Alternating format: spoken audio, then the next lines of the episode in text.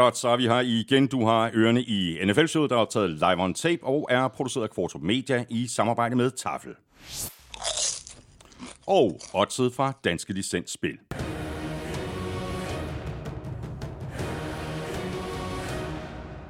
Husk, at man skal være minimum 18 år og spille med omtanke. Har du brug for hjælp til spilafhængighed, så kontakt Spillemyndighedens hjælpelinje Stop Spillet eller udluk dig via Rufus. Regler og vilkår gælder. Og så har vi også øh, Hello Fresh med os igen, og hvis du er træt af at købe takeaway i sidste øjeblik, fordi du ikke lige har fået handlet, så skulle du tage overvej at blive kunde hos Hello Fresh, så er bunden i køleskabet nemlig lagt. Og hvis du bruger vores kode HFNFL på HelloFresh.dk, så er der købe penge at spare helt op til 1.199 kroner på dine fem første måltidskasser. Mere om øh, HelloFresh senere her i udsendelsen, hvor vi også har vores øh, gode gamle legekammerater fra sidste år med os igen. Danish Crown er nemlig med os i dag og i de kommende to uger. Og det betyder, at vi øh, endnu en gang skal have gjort lidt øh, reklame for de her Bacon Barbecue Burger Bøffer af grisekød. Og det gør vi med en øh, lille konkurrence, hvor du får tre chancer for at vinde et gavekort på 1000 kroner til Danish Crowns premium site dyrbar.dk. Mere om øh, den konkurrence lidt senere her i udsendelsen, som selvfølgelig primært kommer til at handle om de to konferencefinaler. Og så skal vi naturligvis også have trukket lod om endnu en kasse med taffetips, når vi når frem til ugens spiller, så den nogenlunde midtvejs i udsendelsen. Og i øh, direkte forlængelse af den lodtrækning, så skal vi også have fundet en øh, heldig vinder af et øh, gavekort på 500 kroner til fanzone.store. Og det skal vi blandt alle, der støtter os på tier.dk. Tusind tak til alle, der støtter, og tak fordi du er med os. Tak fordi du downloader og lytter. Du ved, hvor du finder os. Det er alle de steder, og derudover så kan du som altid også lytte på Danmarks største og bedste fodboldsite, Kultur.dk, og selvfølgelig også på nflshowet.dk. Jeg hedder Thomas Kvartrup, og her kommer min medvært. Ja, Elming, øh, der, var, øh, der var to muligheder, og det endte så med at blive Chiefs Fight Song. Og det er vel ikke for meget at sige, at det efterhånden er en god gammel kending på det her tidspunkt af sæsonen. Det er jo lidt vildt nu, at uh, Mahomes har spillet sig i sin fjerde Super Bowl, at uh, Andy Reid efter og har haft så mange chancer med Eagles og kun kom i en enkelt Super Bowl, nu har spillet sig i fire med Chiefs. At Chiefs efter de vandt Super Bowl 4 skulle gå 50 år inden de kom i deres næste, og nu har spillet sig i fire. Uh, det er fuldstændig vanvittigt. Andy Reid og Mahomes sammen er magiske, og vi talte i så mange år om trænerduoen Bill Belichick og Tom Brady. Mm. Vi har også talt om Pete Carroll og Russell Wilson. Øh, det her, det er øh, det næste dynasti. Uh, nu skal de selvfølgelig vinde Super Bowl først, og det er en svær modstander, de kommer op imod. En rematch af Super Bowl 54. Men imponerende hvad Andy Reid og Mahomes har gjort sammen i Det er vanvittigt imponerende. Skal vi kigge på uh, tafelsækken og se, om den er lige så imponerende? Lige så imponerende. Jamen, uh, jeg stikker hånden ned i tafelsækken her og tager peanut butter puffs op. Det er længe siden, vi har haft Tafels peanut butter puffs, og de er rigtig gode. Og se, hvad, se, hvad der står. 17 procent protein. Nam, det, er jo, nam. det er jo sundt, og, og det er linsesnacks, jo. Det, ja, det er nemlig. Lige holde med. Og så nummer to her. Uh, uha, det, det er faktisk to poser, der længe siden vi har haft. En skøn orange pose her. Tafels tortilla chips nacho cheese. Øh, rigtig, rigtig gode. Smager af fredag og af søndag.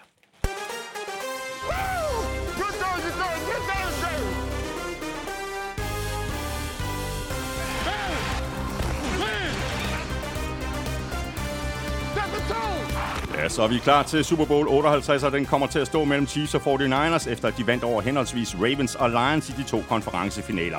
Hvad var de afgørende momenter? Hvorfor gik det, som det gjorde? Det dykker vi ned i.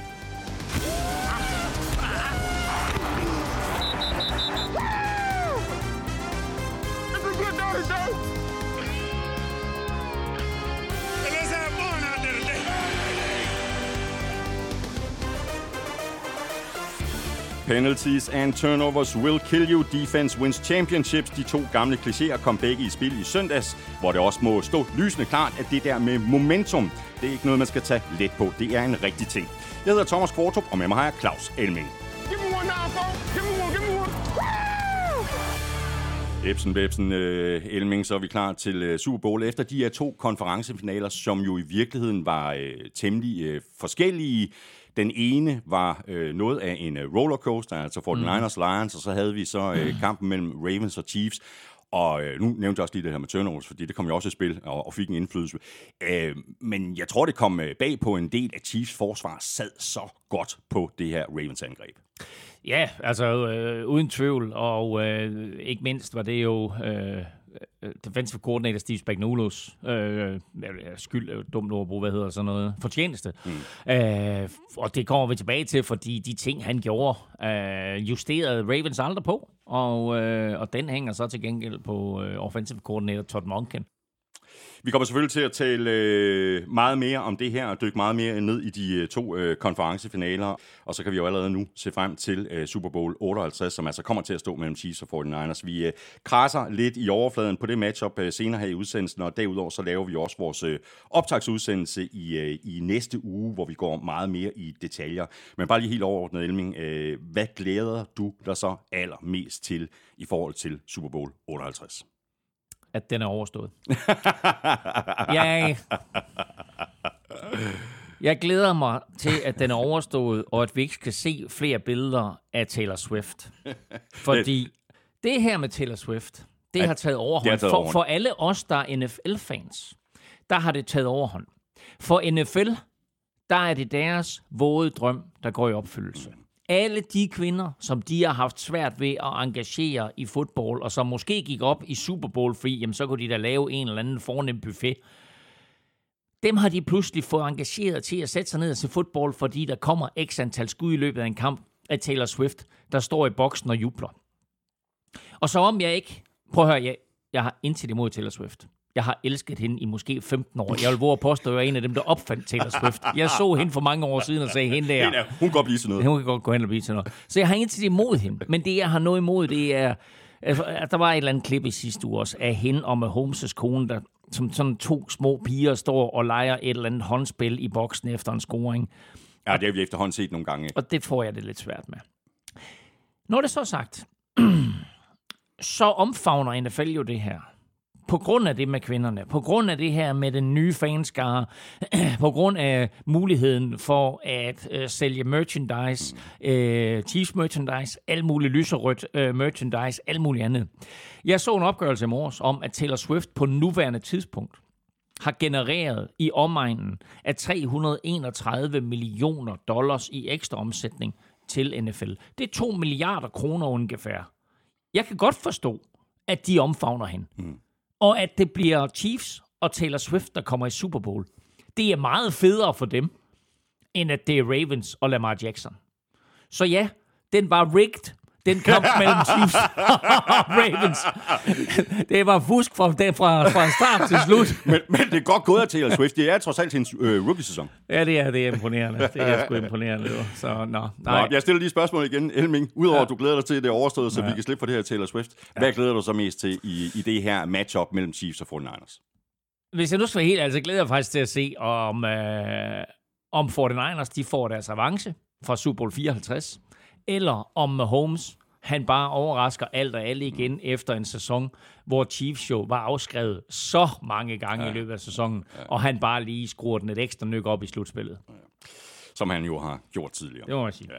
Så kan vi lige tage en uh, lille tur på de seneste trænerhyringer, og vi har jo allerede talt om uh, Antonio Pierce og Raiders, Gerard Mayo og Patriots har vi også været omkring og det har vi også med øh, Brian Callahan og Titans. I sidste uge, der rundede vi jo, øh, øh at både øh, Jim Harbaugh og Bill Belichick havde været til samtale hos Falcons. Den så i stedet med, at det blev Raheem Morris, og dermed får han så endnu en chance som head coach. Det gør han, øhm, og han har tidligere været head coach for Tampa Bay Buccaneers, øh, som gik knap så godt. Øh, han har så også været inde omkring trænerstaben øh, hos Falcons, kommer så ud til Los Angeles, hvor han øh, under Sean McVay, og læg mærke til Raheem Morris, altså det er en af de her coaches, som har været på begge sider af mm, bolden. Mm, mm, han har trænet både øh, forskellige angrebsformationer, øh, eller hvad hedder det, positioner, øh, og forskellige forsvarspositioner, øh, og også som koordinator, og har haft enorm succes øh, efter han øh, overtog for Brandon Staley mm. øh, under Sean McVay der i Rams. Og nu får han altså chancen, kommer tilbage til øh, Atlanta. Øh, Arthur Blank øh, kendte ham i forvejen,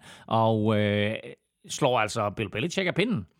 Og det er, har, tror jeg også har noget at gøre med det, vi lidt var inde på i sidste uge, nemlig det her med, der er en tendens i NFL til, at det skal være sådan lidt mere players coaches. Vi går lidt yngre, mm. både offensivt og defensivt. Og øh, Bill Belichick's My Way og The Highway-stil passer ikke rigtig ind nogen steder. Og vi kan lidt se det samme i, øh, i Seattle, hvor de også siger, prøv at høre, vi har egentlig en ganske succesfuld træner i Pete Carroll, men vi vælger at gå i en anden retning. Vi vælger at gå i en yngre retning. Ja, og, og det er måske også afgørende netop i, i, i forhold til øh, øh begge coaches, som vi taler om her. Præcis. Deres alder. Lige nøjagtigt. Jamen, det, det, det er sådan set hele pointen med det her, ikke? At det er sådan, at nu skal der ske noget nyt. Nu skal vi, nu skal vi ind i den moderne NFL-verden, hvor vi kan se, at der er sket nogle ting over de sidste 5-10 år her, øh, hvor der kommer nogle, mm. nogle meget, meget unge coaches ind, især offensivt. Mm. Og så har øh, Chargers øh, hyret øh, Jim Harbaugh. Det kan godt gå hen og blive interessant, tror jeg. Et, et fantastisk mandskab, han, han kommer ind og overtager. Og hvis der er en, der kan få det optimale mm. ud af Justin Herbert, så tror jeg lige præcis, det er Harbaugh. Det må vi sige. Altså Jim Harbaugh, kæmpe signing, og det øh, var vi også inde på, at, at det lå til, at det var øh, Chargers, som øh, løb af med hans underskrift. Og han satte øh, sine kruseduller på et stykke papir øh, af en vejhed af fem år. Der er ikke rigtig kommet nogen tal ud, mm. så jeg kan ikke helt se, øh, hvad øh, kontraktens værdi er på, men altså, han skal nok få kassen. Det er der ingen tvivl om. Øh, men han har haft succes uanset hvor han har været. Nu har han været øh, ni år væk fra NFL, eller faktisk mere end da.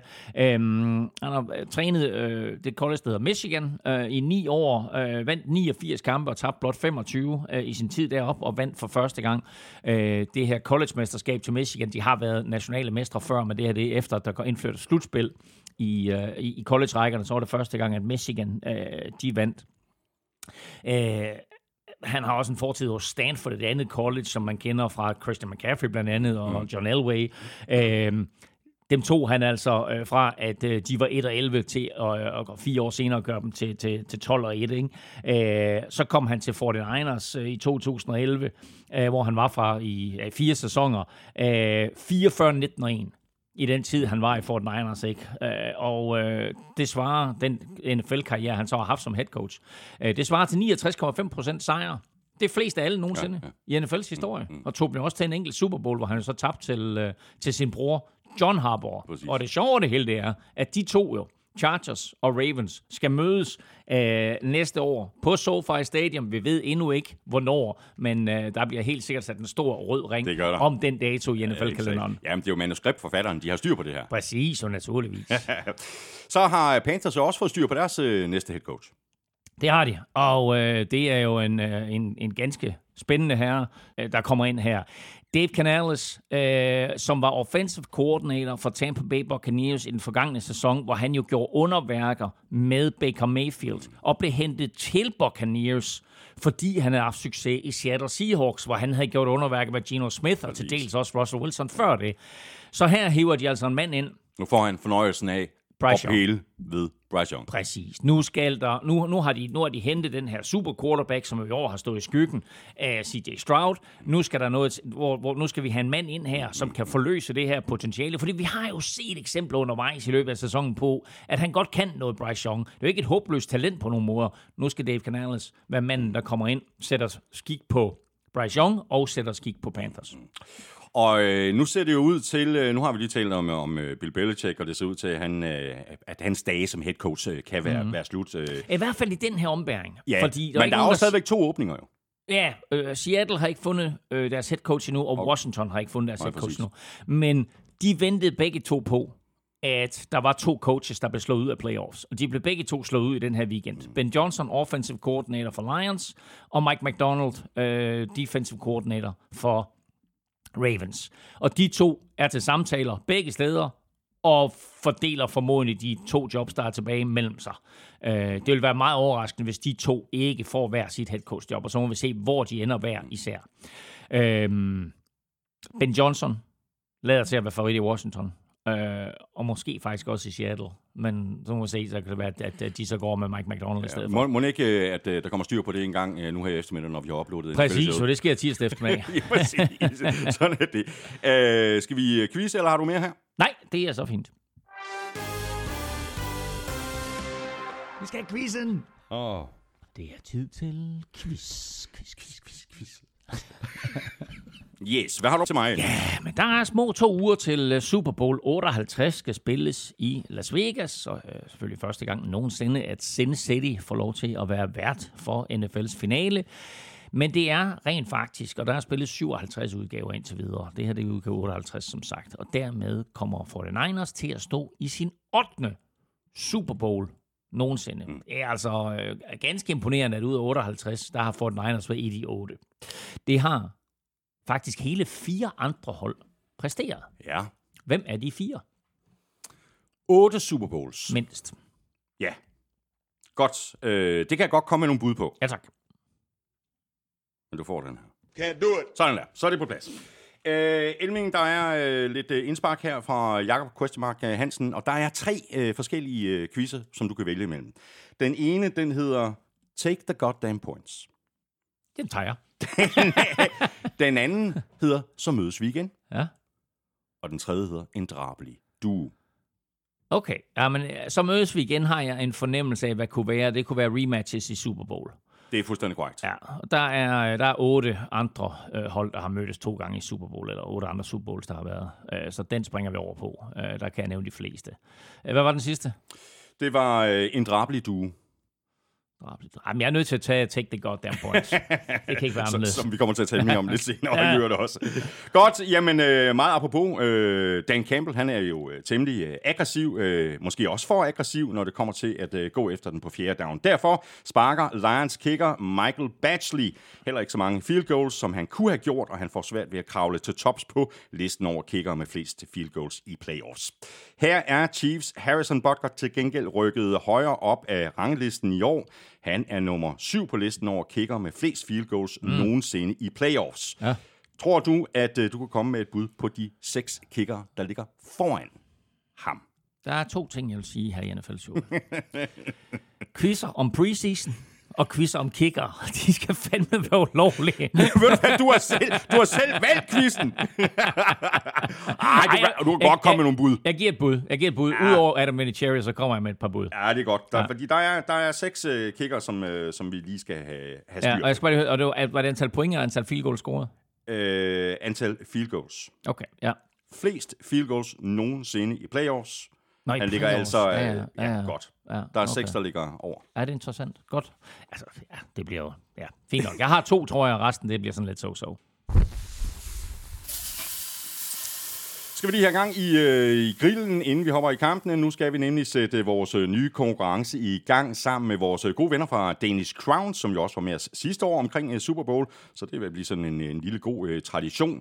Og i år, der er øh, Danish Crown altså med os i dag og i de kommende to uger. Og det betyder, at du får hele tre chancer for at vinde et gavekort på 1000 kroner til Danish Crowns premium site, der hedder dyrbar.dk, hvor der er masser af lækkerier inde, hvis man ellers er en af dem, der godt kan lide store, saftige steaks, spare ribs, kamben og hvad der ellers er på, øh, på hylderne derinde. Den ene grund til, at øh, Danish Crown er med os, øh, det er, at øh, vi igen skal slå lidt på tromme for de her bacon barbecue burgerbøffer, som vi også havde med i showet sidste år. Bøfferne er i øh, butikkerne, altså øh, de normale supermarkeder, fra i næste uge. Perfekt timet op til Super Bowl. Og i den anledning, der har Danish Crown faktisk valgt at omdøbe de her bøffer til All Stars Burger. Uh, sådan. De her bøffer, de er ikke af det sædvanlige oksekød, men derimod af grisekød. De er allerede formet som burgerbøffer. De vejer 125 gram stykket og kan fås i pakker med enten 4 eller 6 styk. Og de smager altså nam-nam og er et øh, aldeles fortrinligt alternativ til de almindelige burger af oksekød. Og Elming, øh, vi havde jo lige præcis øh, fornøjelsen af at smage på de her bøffer sidste år. Bum, de er jo allerede øh, krydrede, de er formet som bøffer, så de er altså lige til at smide på grillen eller panden, hvis man nu en grill. Prøv at høre, og de smager fantastisk, og jeg vil sige, medmindre man voldsteger dem i 45 minutter, så kan man, så kan man simpelthen ikke gøre dem tørre. Så er de, smager, de smager helt fantastisk, og jeg havde et par stykker med øh, i sommerhus sammen med nogle drenge, og fortalte dem faktisk ikke, hvad det var. Og de sagde, ej, de smager fantastisk her, og blev helt overrasket faktisk, ja. da jeg fortalte dem, at det var gris. Men øh, smager fantastisk, og så har jeg faktisk også øh, lavet en burger her for ganske nylig, øh, som var en kombination af en oksebøf og en, øh, og en grisebøf. Øh, og det var også en, en øh, øh, lille frækkert. Og så sent som i søndags, der lavede jeg en, øh, jeg ved ikke om du fulgte med på min Insta-story, men jeg lavede Baltimore møder Kansas City, så- hvor jeg på den ja, ene ja. side lavede crab cakes fra Baltimore, og så lavede jeg en Kansas City-style barbecue burger på den anden side. Og der brugte jeg grisebøfferne. Og det var en kæmpe succes. lækkerier. Og de her øh, pakker øh, med, med de her All-Stars øh, burgerbøffer, øh, de kommer jo til at se lidt øh, anderledes ud, end de gjorde sidste år, og vi kan vel bare opfordre vores øh, lytter til lige at slå et øh, smut omkring øh, køledisken i det lokale supermarked i næste uge, fordi der er vist noget med øh, NFL-showet på de her pakker. Jamen altså, hvis man ikke øh, opdager, at det er de her nye grisebøffer, fordi der står All Stars, så opdager man det helt sikkert, fordi så står der simpelthen NFL-showet featuring Thomas, the man, Porto. And Mr. Elming! Mr. Take the damn point, Elming. Godt, nu skal vi have sat øh, gang i, øh, i konkurrencen. Ja, der er sådan en lille, hvad, hvad de hedder, de der QR-koder der, som man kan som man smutte direkte ind på, på podcasten. Hvor er det fikst. Ja, det så er- hvis man står nede i supermarkedet og tænker, skal jeg spise, eller skal jeg lytte? Begge kan man, dele. Man kan faktisk gøre begge dele. Nu skal vi sætte gang i konkurrencen. Øh, Gevinsten er som sagt et øh, gavekort på 1000 kroner til øh, dyrbar.dk, og det første spørgsmål er super enkelt. Der er ikke nogen øh, forkerte svar. Spørgsmålet lyder, hvem tror du vinder Super Bowl? Og hvis øh, du vil give dig selv chancen for at vinde sådan et gavekort på 1000 kroner, jamen altså, så er det bare om at få sendt øh, en mail ind til mailsnablag.nflshow.dk. Skriv All Stars Burger og dit bud i emnefeltet. I selve mailen, der skriver du dit øh, navn og adresse, og når du har gjort det, jamen øh, så er du med i puljen, når vi trækker den første vinder i næste uges udsendelse. Og lad os da så bare få øh, sat øh, gang i kampen, og vi tager dem i den øh, rækkefølge, de blev spillet, hvilket altså betyder, at vi lægger ud med øh, Ravens Chiefs, der endte med en øh, sejr til Chiefs på 17-10. Og selvom vi altså havde øh, to af de største playmakers på banen i form af Patrick Mahomes og Lamar Jackson, så endte det med en øh, lavt scorende affære. Begge forsvar leverede i den grad varen, øh, og det kommer jo rigtig bag på nogen, de har jo spillet på et tårnhøjt niveau hele sæsonen. Og vi øh, nominerede jo øh, også Chiefs forsvar til ugens spiller. En øh, vanvittig kamp af, af, af, af hele forsvaret, hvor Lamar Jackson aldrig rigtig fik lov til at folde sig ud. Og her er det vel også bare at tage hatten af for Chiefs defensiv koordinator Steve Spagnuolo. Ja, og dermed så har vi også lidt nomineret Steve Spagnuolo til øh, ugens spiller, fordi det er klart, at det var de øh, 11 spillere, der var på banen, plus øh, det system, som Spagnuolo havde skruet sammen, som gjorde, at, at Ravens de kun scorede 10 point. I øh, historisk sammenhæng, så var 2007-udgaven af New England Patriots dem, der var ubesejret i Super Bowl. Øh, og øh, den her øh, sæsons udgave af Baltimore Ravens, sådan historisk set, der var det to af, af de mest effektive angreb overhovedet. Øh, de tabte begge til Steve Spagnuolo. Spagnuolo var defensive coordinator engang for Giants, han var defensive coordinator her i weekenden for øh, Chiefs. Og han og hans forsvar holder et af øh, historiens bedste angreb dengang til 14 point i Super Bowl 42. Og her der holdt hans forsvar, altså som sagt Ravens til bare 10 point. Og ser vi bort fra det der ligegyldige nederlag, som Ravens de led i spil u 18 til Steelers, så har de i deres sidste 10 kampe scoret præcis 34 point i snit. 34 point, og her der bliver de holdt til 10. Mm. Øh, torsdagen før Super Bowl, om, øh, hvad bliver det, ni dage, der er der NFL Honors, det her store NFL Award Show. Der skal kåres MVP's, Offensive Player of the Year, Rookie of the Year, bla bla bla. Der skal også kåres Coach of the Year, og så skal der kåres Assistant Coach of the Year. Og helt ærligt, jeg tror ikke, det bliver Steve Spagnuolo, men det bør blive Steve Spagnuolo, fordi der er ikke ret mange, der har så stor indflydelse på sit holds succes, som han har som defensive coordinator, og det er helt vildt, hvad han har præsteret i år med Chiefs, og hvad han bare gør øh, år efter år. Han er også et klassisk eksempel på en træner, som er en fabelagtig koordinator, og en, så man sige det, elendig head coach. Han var cheftræner for Rams i tre sæsoner fra 2009 til 11. Han gik 1 og 15, 7 og 9 og 2 og 14, inden han røg ud med badevandet. Øh, så var han lidt rundt omkring, øh, og var faktisk også lige midlertidig head coach for Giants, tror jeg, da de fyrede Tom Coughlin, må det næsten have været. Øh, inden Andy Reid så henter ham til Chiefs i 2019. De vandt en Super Bowl sammen i deres første sæson, øh, og nu står de i deres tredje Super Bowl, øh, eller fjerde Super Bowl øh, her på, på, på fem år. Ikke? Øh, og Chiefs forsvar er jo pludselig blandt de bedste. Ja. Uanset hvor, øh, hvor dygtig Steve Spagnuolo øh, er, er det så ikke en lille bitte smule skuffende, eller måske overraskende i, i hvert fald, at øh, Ravens ikke formåede at finde nogle løsninger i løbet af kampen. Altså, det virker simpelthen til, at deres øh, offensive linje var overmatchet mere eller mindre fra start til slut. Øh, og her er der sikkert en enkelt Ravens-fan eller to, der er en lille bitte smule skuffet over Todd Monken. Mm. Altså, de kan ikke øh, eksempelvis væk fra løbet for tidligt. Øh, lad os lige dele den op, fordi jeg, jeg ved ikke helt, om den offensive linje var overmatchet. Men Chiefs har helt sikkert lært noget af den første halvleg, som Texans spillede mod Ravens i sidste uge, øh, hvor de jo blitzede røven ud af bukserne på Ravens og Lamar Jackson, og øh, de havde store problemer i første halvleg, men det endte de så fik justeret. Og det kopierede Chiefs lidt her. Øh, Steve Spagnuolo, øh, havde set på det der, og han sendte gang på gang øh, mere personale efter Lamar Jackson, end han har gjort faktisk på noget tidspunkt i sæsonen, og også på noget tidspunkt øh, i det her slutspil. Og det var både på løbedowns, og det var på kastedowns. Øh, Chiefs defense blitzede 41 gange. Øh, en, Chiefs defense blitzede, blitzede 21 gange. Øh, de havde blitzet 20 gange i de to første kampe til sammen. Øh, og det var alle mulige former for blitzes, ud af alle mulige former for defensive formationer. Øh, jeg så en gennemgang af det i går, hvor Chiefs havde seks forskellige defensive formationer. En fuldstændig klassisk 4-3-opstilling. Så havde de sådan en 4-2-5-opstilling, altså det vi normalt plejer at kalde nickel. De havde også en, en, øh, en, en dime med fire defensive linemen, en linebacker og seks defensive backs. De havde også en 3-3-5. Så de varierede det hele tiden. Mm. Plus at den måde, de så stillede op på, betød også, at mange af de steder, hvor Lamar Jackson han gerne ville gå hen med bolden, at der var der på en eller anden måde en spiller, som normalt ikke ville stå der.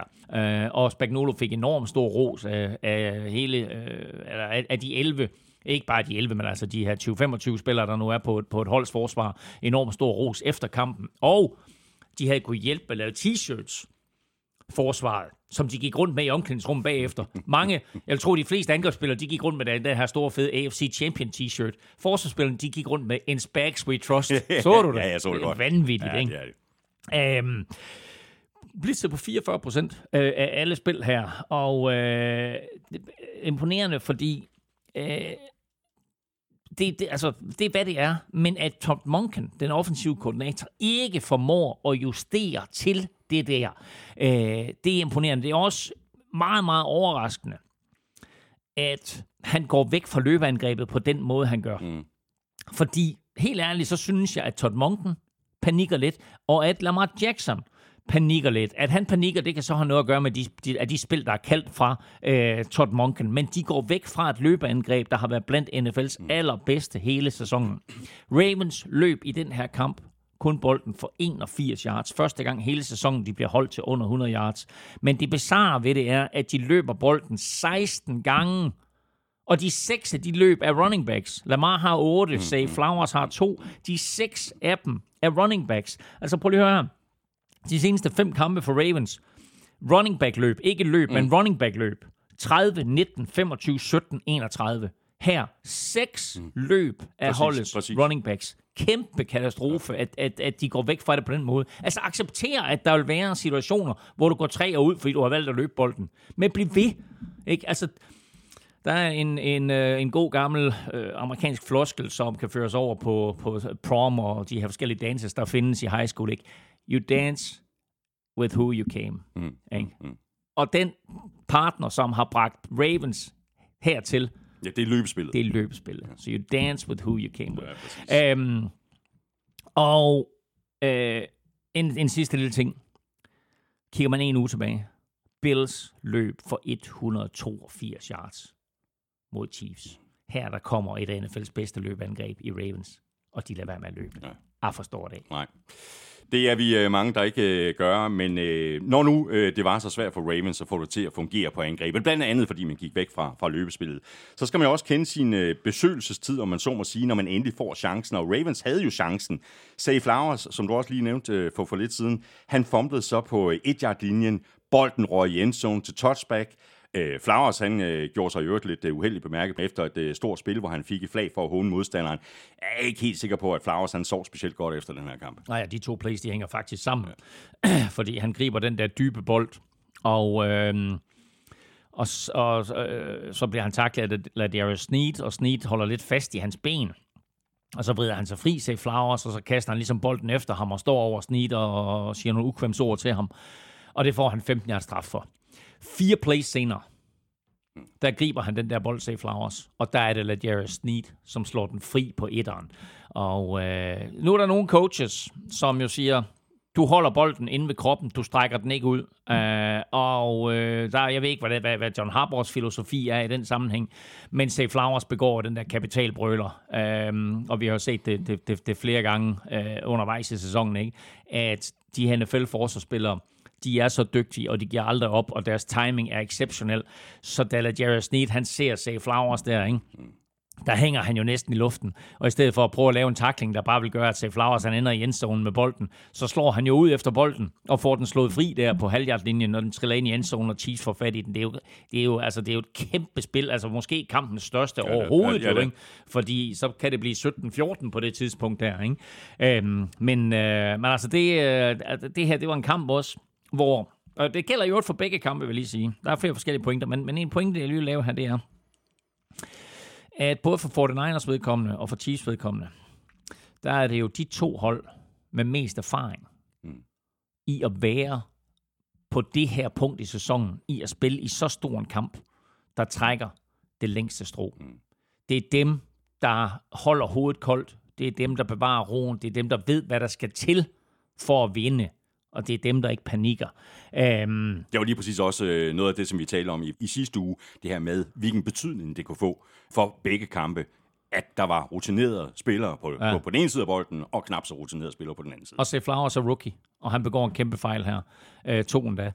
Um, og jeg ved ikke, om, om, om, om det var en, en del af Chiefs gameplan, eller hvordan man, hvad, hvad man skal kalde det. Men der var en masse ballade inden kampen hvor der skal mysler mellem de to hold. Der er nogen, der nærmest er ved at komme op og slås. Og jeg ved ikke, om du har set de her billeder af Justin Tucker, Ravens kicker, som står og øver ekstra point. Og, øhm, og altså, vi snakker, vi snakker i Baltimore på M&T Bank Stadium, som er deres hjemmebane og så videre, ikke? Og øh, så går Holmes og, og Kelsey sådan hen, og øh, nogen vil kalde det drill, nogen vil kalde det mobbe, nogen vil kalde det øh, umodent, men først, du ved, så, øh, tager med Holmes et drop, og, og så da han er færdig, så sparker han ligesom øh, Justin Tuckers øh, boldholder væk. Ikke? Så han, og Tucker står med ryggen til og vender sig om, og så er boldholderen væk. Ikke? Altså, her snakker vi ikke et menneske, her snakker vi sådan en lille... En trekant. Ja, præcis. Ikke? Væk med dig. du, øhm, og, øh, og på et andet tidspunkt, der tager Kelsey, han tager Tuckers hjelm og kaster den 10 meter væk. Altså, jeg synes, det er lidt barnligt. Men det, der sker med det, er jo, at Ravens-spillerne på en eller anden måde op, får bygget sådan en eller anden irritation og aggressivitet op ja, i kroppen. de hopper i fælden, ikke? De, de gør det. De hopper i den fælde, der bliver lagt. Og den fælde gør, at de løber ind i diverse 15 yards straffe. Der er en masse trash talk undervejs i kampen. Kelsey er en mester i trash talk. Han trash talker undervejs. Det betyder på et tidspunkt, at Kyle Van Noye kommer over og skubber til Kelsey 15 yards. Øh, der er også andre tidspunkter, hvor det er sådan, at, at der er trash talk, og, og, og Chiefs hele tiden er dygtige til at være dem, der ikke bliver fanget. Og så kommer den der Safe Flowers situation, ikke? så står han og trash talk eller Jerry Sneed, ikke? og han tænkte, om andre er sluppet væk, eller sluppet godt afsted med i den her kamp. Det gør du ikke der. Bum, 15 yards, også når du står over en spiller på den måde og kaster bolden efter ham, 15 yards. Så hele tiden, ikke? og kigger du på den her kamp, ikke? der er tre afgørende ting. Øh, penalties og turnovers selvfølgelig. Penalties. Uh, Ravens får øh, 8 for 90 yards. Chiefs får 3 for 30. Uh, øh, turnovers. Ravens laver tre turnovers i den her kamp. Og så timer possession, som vi kan komme tilbage til også. Ja, ja. Altså, Chiefs har bolden nærmest to tredjedel af den her kamp, og lægger du alle de der ting sammen, så kunne Ravens ikke vinde den her kamp. Og en ting, der har, altså for at vende tilbage til at starte med, det er et spørgsmål om at have stået der før. Det er et spørgsmål om at være disciplineret, og det var Ravens ikke i den her kamp, og det var Chiefs. Mm. Og nu øh, indledte vi jo med at tale om øh, Chiefs øh, defense. Øh, noget andet er Chiefs øh, offense, og vi må vel bare sige, at øh, Mahomes Company øh, simpelthen bare kom bedre ind i den her kamp. Altså, det var jo mere, øh, mere eller mindre fra, fra, fra, fra start, at det mm. bare øh, gik derud af, øh, og i en tæt kamp som, som, som den her, så er det jo tit afgørende, hvordan øh, holdenes superstjerner, de, de spiller. Altså, big players make big plays in big games. Mm. Øh, og det var det, øh, Kelsey og Mahomes gjorde, mens øh, det jo ikke var øh, meget, vi så til øh, Lamar Jackson og hans kvaliteter. Nej, og det, og, og det starter egentlig helt tilbage ved lodtrækningen, fordi Chiefs vinder lodtrækningen. Og der har kaptajnerne fået at vide af Andy Reid, hvis vi vinder lodtrækningen, så tager vi bolden i anden halvleg. Mm. Helt bevidst valg af Andy Reid, og også et helt bevidst valg, at han så siger til sit forsvar, nu går I ud, og så stopper I Ravens og Lamar Jackson på første drive. Gør I ikke? Fair nok. Men det vil bare statuere et rigtig, rigtig fint eksempel for, hvad resten af den her kamp kommer til at dreje sig om, at I går ud og stopper dem. Så de går ud og stopper dem. Jeg tror faktisk, det er tre ud. Og så kører de ned ad banen, og så kommer det der første touchdown til Kelsey.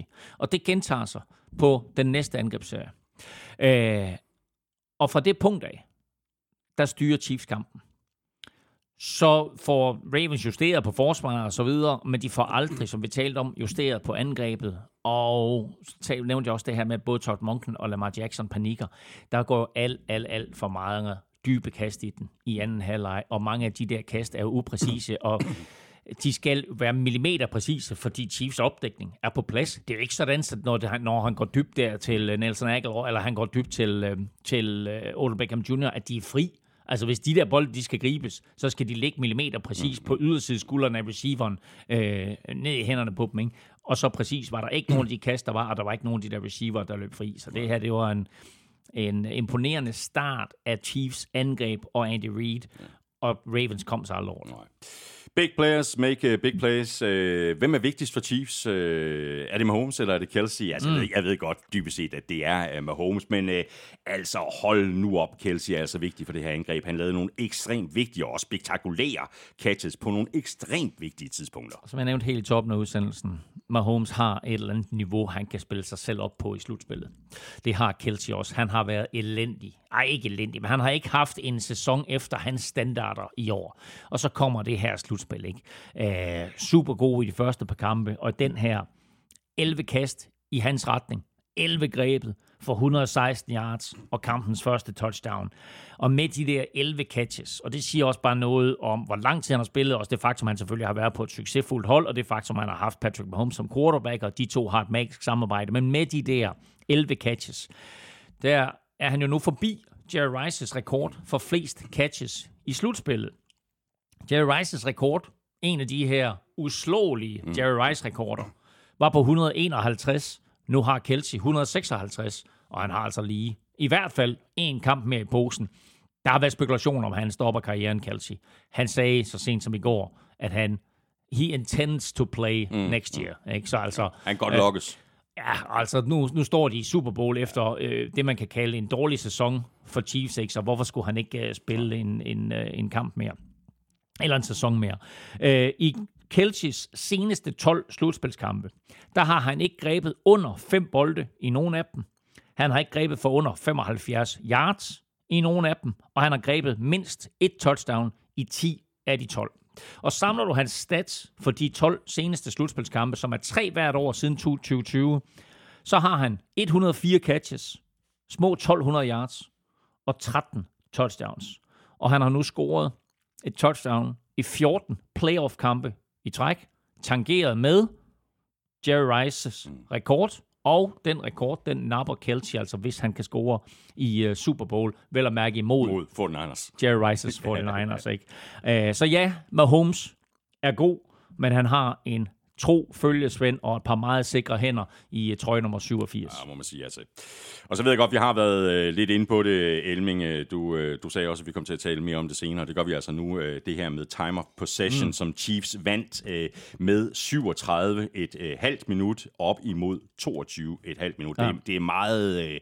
Uh, det, det er faktisk ret øh, voldsomt, og, og, og det ligner da ikke, John Harbaugh at lade sig koste rundt på den måde, og så på hjemmebane. Nej, og øh, det var meget den måde, som kampen også udviklede sig på. Øh, Chiefs blæste nogle meget, meget lange angrebsserier af, og øh, havde jo en, en, en klassisk filosofi, der hed med den bedste måde øh, at holde øh, Lamar Jackson fra at score point, det er, at han ikke er på banen. Præcis. Så de holdt bolden inden for egen rækker, og så har det også noget at gøre med, som vi var lidt inde på, at øh, Ravens jo af urensagelige årsager besluttede sig for at kaste kaste så meget.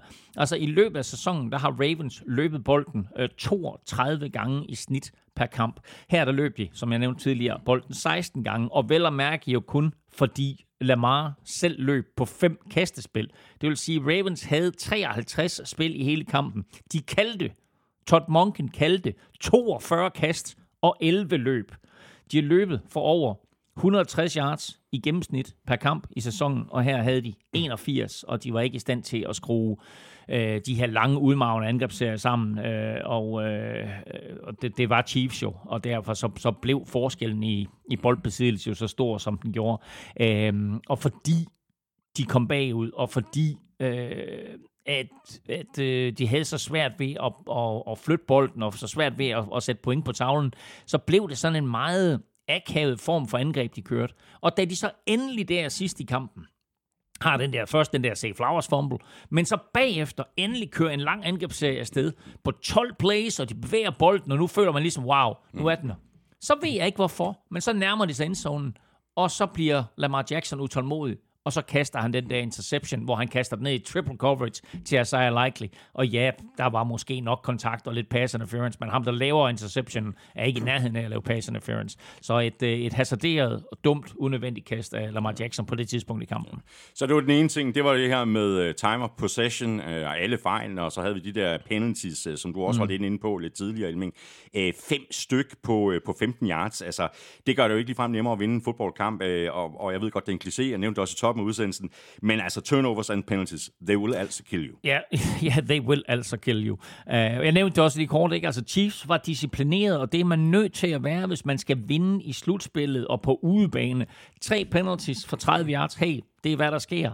Ravens blev ved med at dumme sig 8 for 95 yards, og så de der tre turnovers, øh, en fumble, som vi talte om, af, øh, af Say Flowers, så var der både en fumble og en interception øh, af Lamar, og øh, de tre, de blev kampafgørende, altså så nemt kan det siges. Øhm, Ravens forsvar, altså det er jo også lidt vildt det her, ikke? Ravens forsvar uddeler jo et æg i anden halvleg. Mm.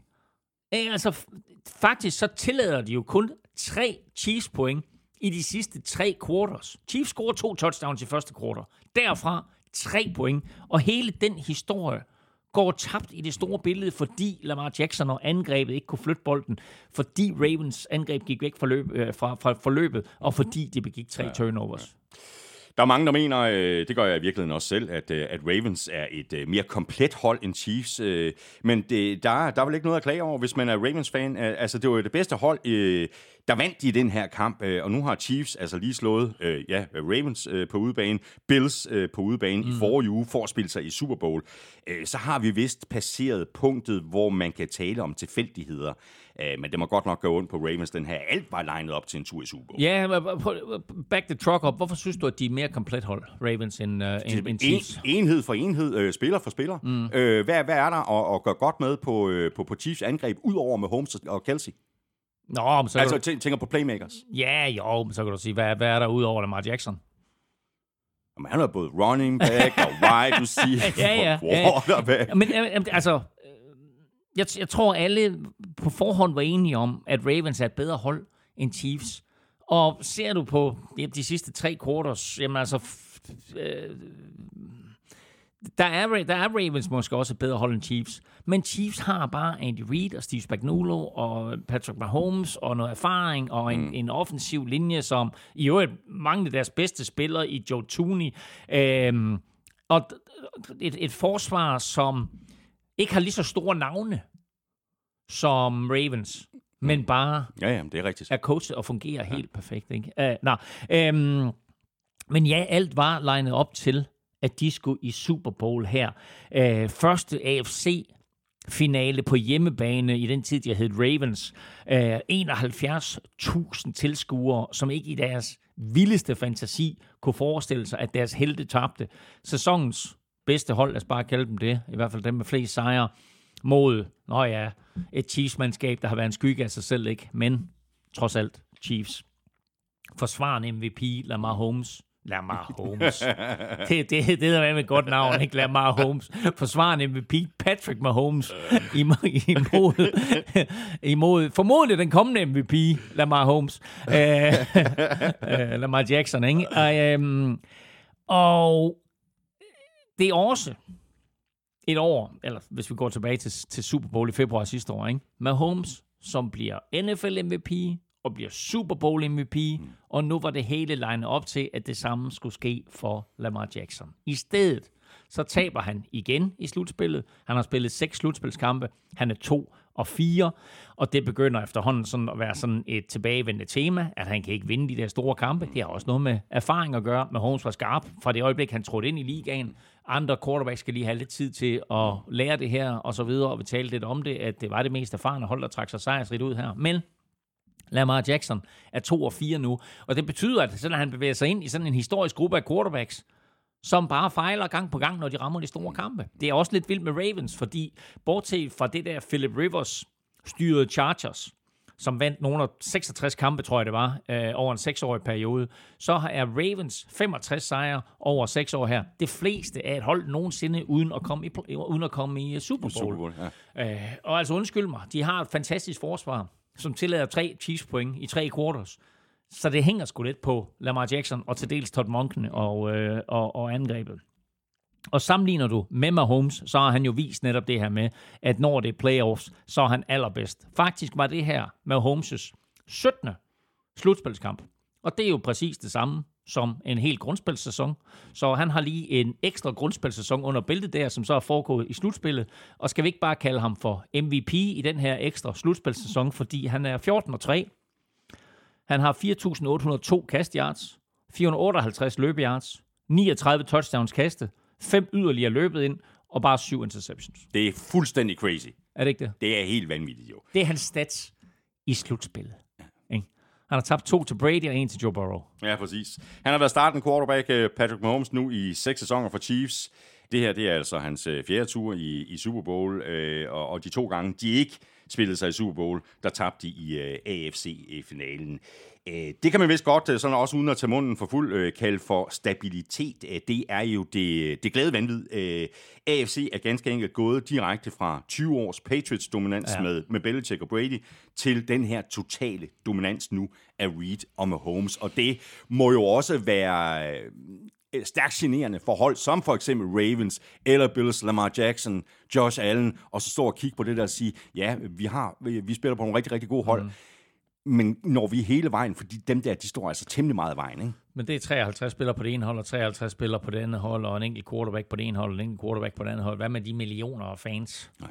som holder med alle mulige andre hold? Nu, de var så trætte af det der Patriots-dynasti, og nu kommer der et nyt dynasti. Det eneste, vi kan være glade for her i Danmark, det er, at det der trods alt er rødt og hvidt.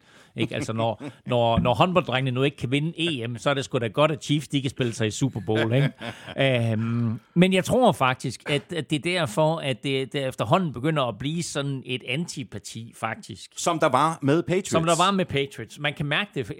Har du set, har du, så du inden uh, AFC NFC-finalen, så du det her USA-kort med, hvem, hvem, er mere, ja, ja, hvem er mere kan holde med? Ja, ikke? Ja, ja. Nu er der kommet et nyt USA-kort, hvem Amerika holder med i Super Bowl. Og der er det den nordlige del af Kalifornien. De holder med 49ers. Så holder staten Missouri med Kansas City. Resten det er gråt. Der, der, er ingen andre, der, der er en anden, der er pisselig Der er ingen, der gider holde med de to hold der. Så på den ene side, ikke, altså, nu har 49ers ikke vundet lige så meget som Chiefs, men de har trods alt næsten været dynasti her de sidste 4-5 år med, øh, med, med, med Kyle Shanahan og hans varierende quarterbacks. Øh, hvor Andy Reid og, og Mahomes selvfølgelig er blevet dynasti i, øh, i, i AFC-halvdelen. Men altså, øh, Mahomes ikke den yngste quarterback nogensinde øh, til at nå øh, fire Super Bowls. Han kan vinde sin tredje nu. Øh, og så begynder Brady's syv jo ligesom at komme inden for rækkevidde. Man kan sige, at de havde den ene mod hinanden, hvor Brady jo spillede for box, ender med at slå med Mahomes, så den vil Brady altid have. Og Brady syv, også fordi han vandt den, tænkte man, så når Mahomes aldrig det syv. Vinder han i år, så er der trods alt kun fire tilbage, ikke? og han er, han er stadigvæk han er 28, ikke? første quarterback under 30 til at komme i, i, i fire Super Bowl. Vi kan sige så meget, han er godt på vej. Han er godt på vej. Reed er i sin femte Super Bowl nu. Det er kun Belichick med ni, og Don Shula med seks, der har flere. Uh, og en af grundene til deres succes har jo også været med Holmes' sikkerhed med bolden. Han har nu spillet syv playoff-kampe i træk uden en interception. Det har ingen andre præsteret før ham. Og øh, nu er hans receiver jo pludselig også begyndt at gribe bolden, øh, som for eksempel øh, udskældte Marcus Valder Scantling. Ikke? Der, ligesom i sidste uge, har to catches i den her kamp. Det er jo ikke sådan, at man tænker, åh kæft en præstation, men de to catches, han har, er, er super vigtige, ja. vigtige. Og især den sidste jo, øh, på tredje down og ni, hvor Mahomes hugger den dybt til stor overraskelse for alle. Løber Chiefs bolden, tager det noget tid af klokken. Mm. Nej, Mahomes hugger den dybt. Hvis den der den er incomplete, så får Ravens den sidste chance for at komme tilbage i kampen. I stedet så hugger han den dybt. Marcus Valder Skankling, øh, Skank, Skankling jeg vil bare kalde ham det, øh, griber bolden, og så er Chiefs i Super Bowl igen. Igen, igen. Ravens sæson er derimod øh, slut. De har pick nummer 30 i draften. Chiefs er altså videre til øh, Super Bowl. Surprise, surprise. Og her kommer de til at stå for øh, 49ers, der jo vandt over Lions. Og den kamp, altså NFC-finalen, den taler vi selvfølgelig mere om lige om lidt. Og når vi har gjort det, så ser vi så småt også lidt frem mod Super Bowl 58.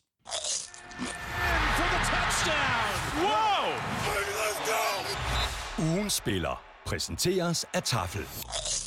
Men øh, først, der skal vi lige omkring øh, ugens spiller. Jeg har trukket lod om en øh, kæmpe kasse med Tafelchips. I går der nominerede vi øh, tre spillere og et øh, helt forsvar fra de to vindende mandskaber. De nominerede var Brock Purdy, Chiefs Defense, Christian McCaffrey og Travis Kelsey. Nedefra der fik uh, Christian McCaffrey 10% af stemmerne, Chiefs Defense fik 21%, Brock Purdy han fik øh, 28%, og det betyder altså, at uh, Travis Kelsey blev ugens spiller med 41 procent af stemmerne. Lad os bare få uh, trukket en heldig vinder. Du sidder klar med uh, sækken endnu en gang, Elming, fordi det er jo dig, der er. Lykkens skud ind. Und? Ich habe einen Vinder gefunden. Ja! altså, Jamen, øh, ja, nu ved jeg ikke, om det her det er noget, der skal synges eller noget. Jo, eller, kom. Eller det er på en, øh, hvad hedder de, hed Gorky Park. Bang, bang. Oh, bang, bang, Niner Gang. Der står Brock Purdy, bang, bang, Niner Gang. Bang, bang, Niner Gang. Hvad, er det et eller andet? Er det et eller andet, man skal vide? Nej, det er ikke noget, man skal vide. Det er, det er bare sådan en af de ting, vi, vi går og siger til hinanden. Det er øh, Niners drenge der. Nå, men det er Martin Elmgaard fra Værløse, der har vundet. Jeg kan næsten regne ud, der er blevet stemt på Brock Purdy her. Godt, der er blevet stemt på Brock. Det er godt, Martin Elmgaard fra Værløse. Øh, tillykke med det. Jeg sender dit øh, navn og adresse videre til øh, Tafel lidt senere i dag, og så klarer Frederikke, a.k.a. Snack Weapon og resten, og sørger for at øh, få sendt din gevinst afsted til dig. Vi øh, trækker ikke lod om øh, tafelchips i øh, næste uge, men vi gør det selvfølgelig igen om øh, to uger efter Super Bowl, og her nominerer Elming og jeg vanen tro fire spillere, eller måske en enhed eller et helt hold. Og når vi har gjort det mandag formiddag, øh, jamen, så er der bare tilbage for dig at stemme på din favorit på mailsnablag.nflsød.dk. Du skriver dit øh, bud i emnefeltet, og i selve mailen skriver du dit navn og adresse. Så er vi fremme ved øh, lodtrækning nummer to, og her er det jo øh, alle, der støtter os med et øh, valgfrit beløb på tier.dk, der har chancen, og her er gevinsten et øh, gavekort på 500 kroner til fanzone.store. Giv den gas, Elming. Øh, jeg trækker en e-mail op her. Og øh, jeg kan se, det er en, der har været med os øh, siden i sommer. Og det er Repsak. Jo da, Repsak. Repsak. Jeg får sædlen her. Øh, Repsak, ja. Og så nogle øh, tal. Stort tillykke med det. Du får en øh, mail øh, lidt senere i dag med en øh, gavekortskode på 500 kroner til Fanzone. Kæmpe stor tak for støtten på tier.dk, både til dig og til alle andre, der støtter, uanset beløbets størrelse, uanset hvor længe der er blevet støttet. Vi trækker lod igen i, i næste uge. Øh, alle, der støtter os på tier.dk, eller via det link, der ligger øverst på nflsød.dk, har chancen. Hver femmer, du støtter os med, giver dig et lod i lodtrækning. Og Elming, vi har jo faktisk øh, lidt øh, planer i forhold til den her tier-lodtrækning, hvor vi øh, kommer lidt ekstra i puljen, når vi når op på 750 støtter. Lige nu, der er vi på 680. Jamen, øh, det er jo således, så vi har i øh, anledning af, at øh, Jake Moody jo sparkede white right, så har vi en ægte white right bold. Øhm, og når det så er sagt, så er det faktisk en white right fra Super Bowl 25, hvor øh, Bills kicker øh, Scott Norwood jo sparkede white right og mm. gjorde, at Giants vandt den Super Bowl. Og det er den bold. Nej, det er ikke den bold. Jo, det, jo, det er den bold. jeg vil nødig lyve over for vores øh, lyttere og seere. Men øh, nej, det er, en, øh, det er en bold fra øh, Super Bowl 25 øh, i sådan en fin, lækker glasmontre. Jeg skal nok sørge for at tage et øh, billede af den og øh, lægge den op. Og det er en øh, bold, som er blevet givet til mig af en øh, stor NFL-fan. Og den kommer med sådan en, øh, en, en, øh, lille fin A4 papir også, hvor der står lidt omkring mm. uh, the authenticity af, af den der bold og så videre. Um, så øh, den lægger vi simpelthen i puljen. Og den trækker vi lodden blandt alle vores støtter, når vi rammer 750.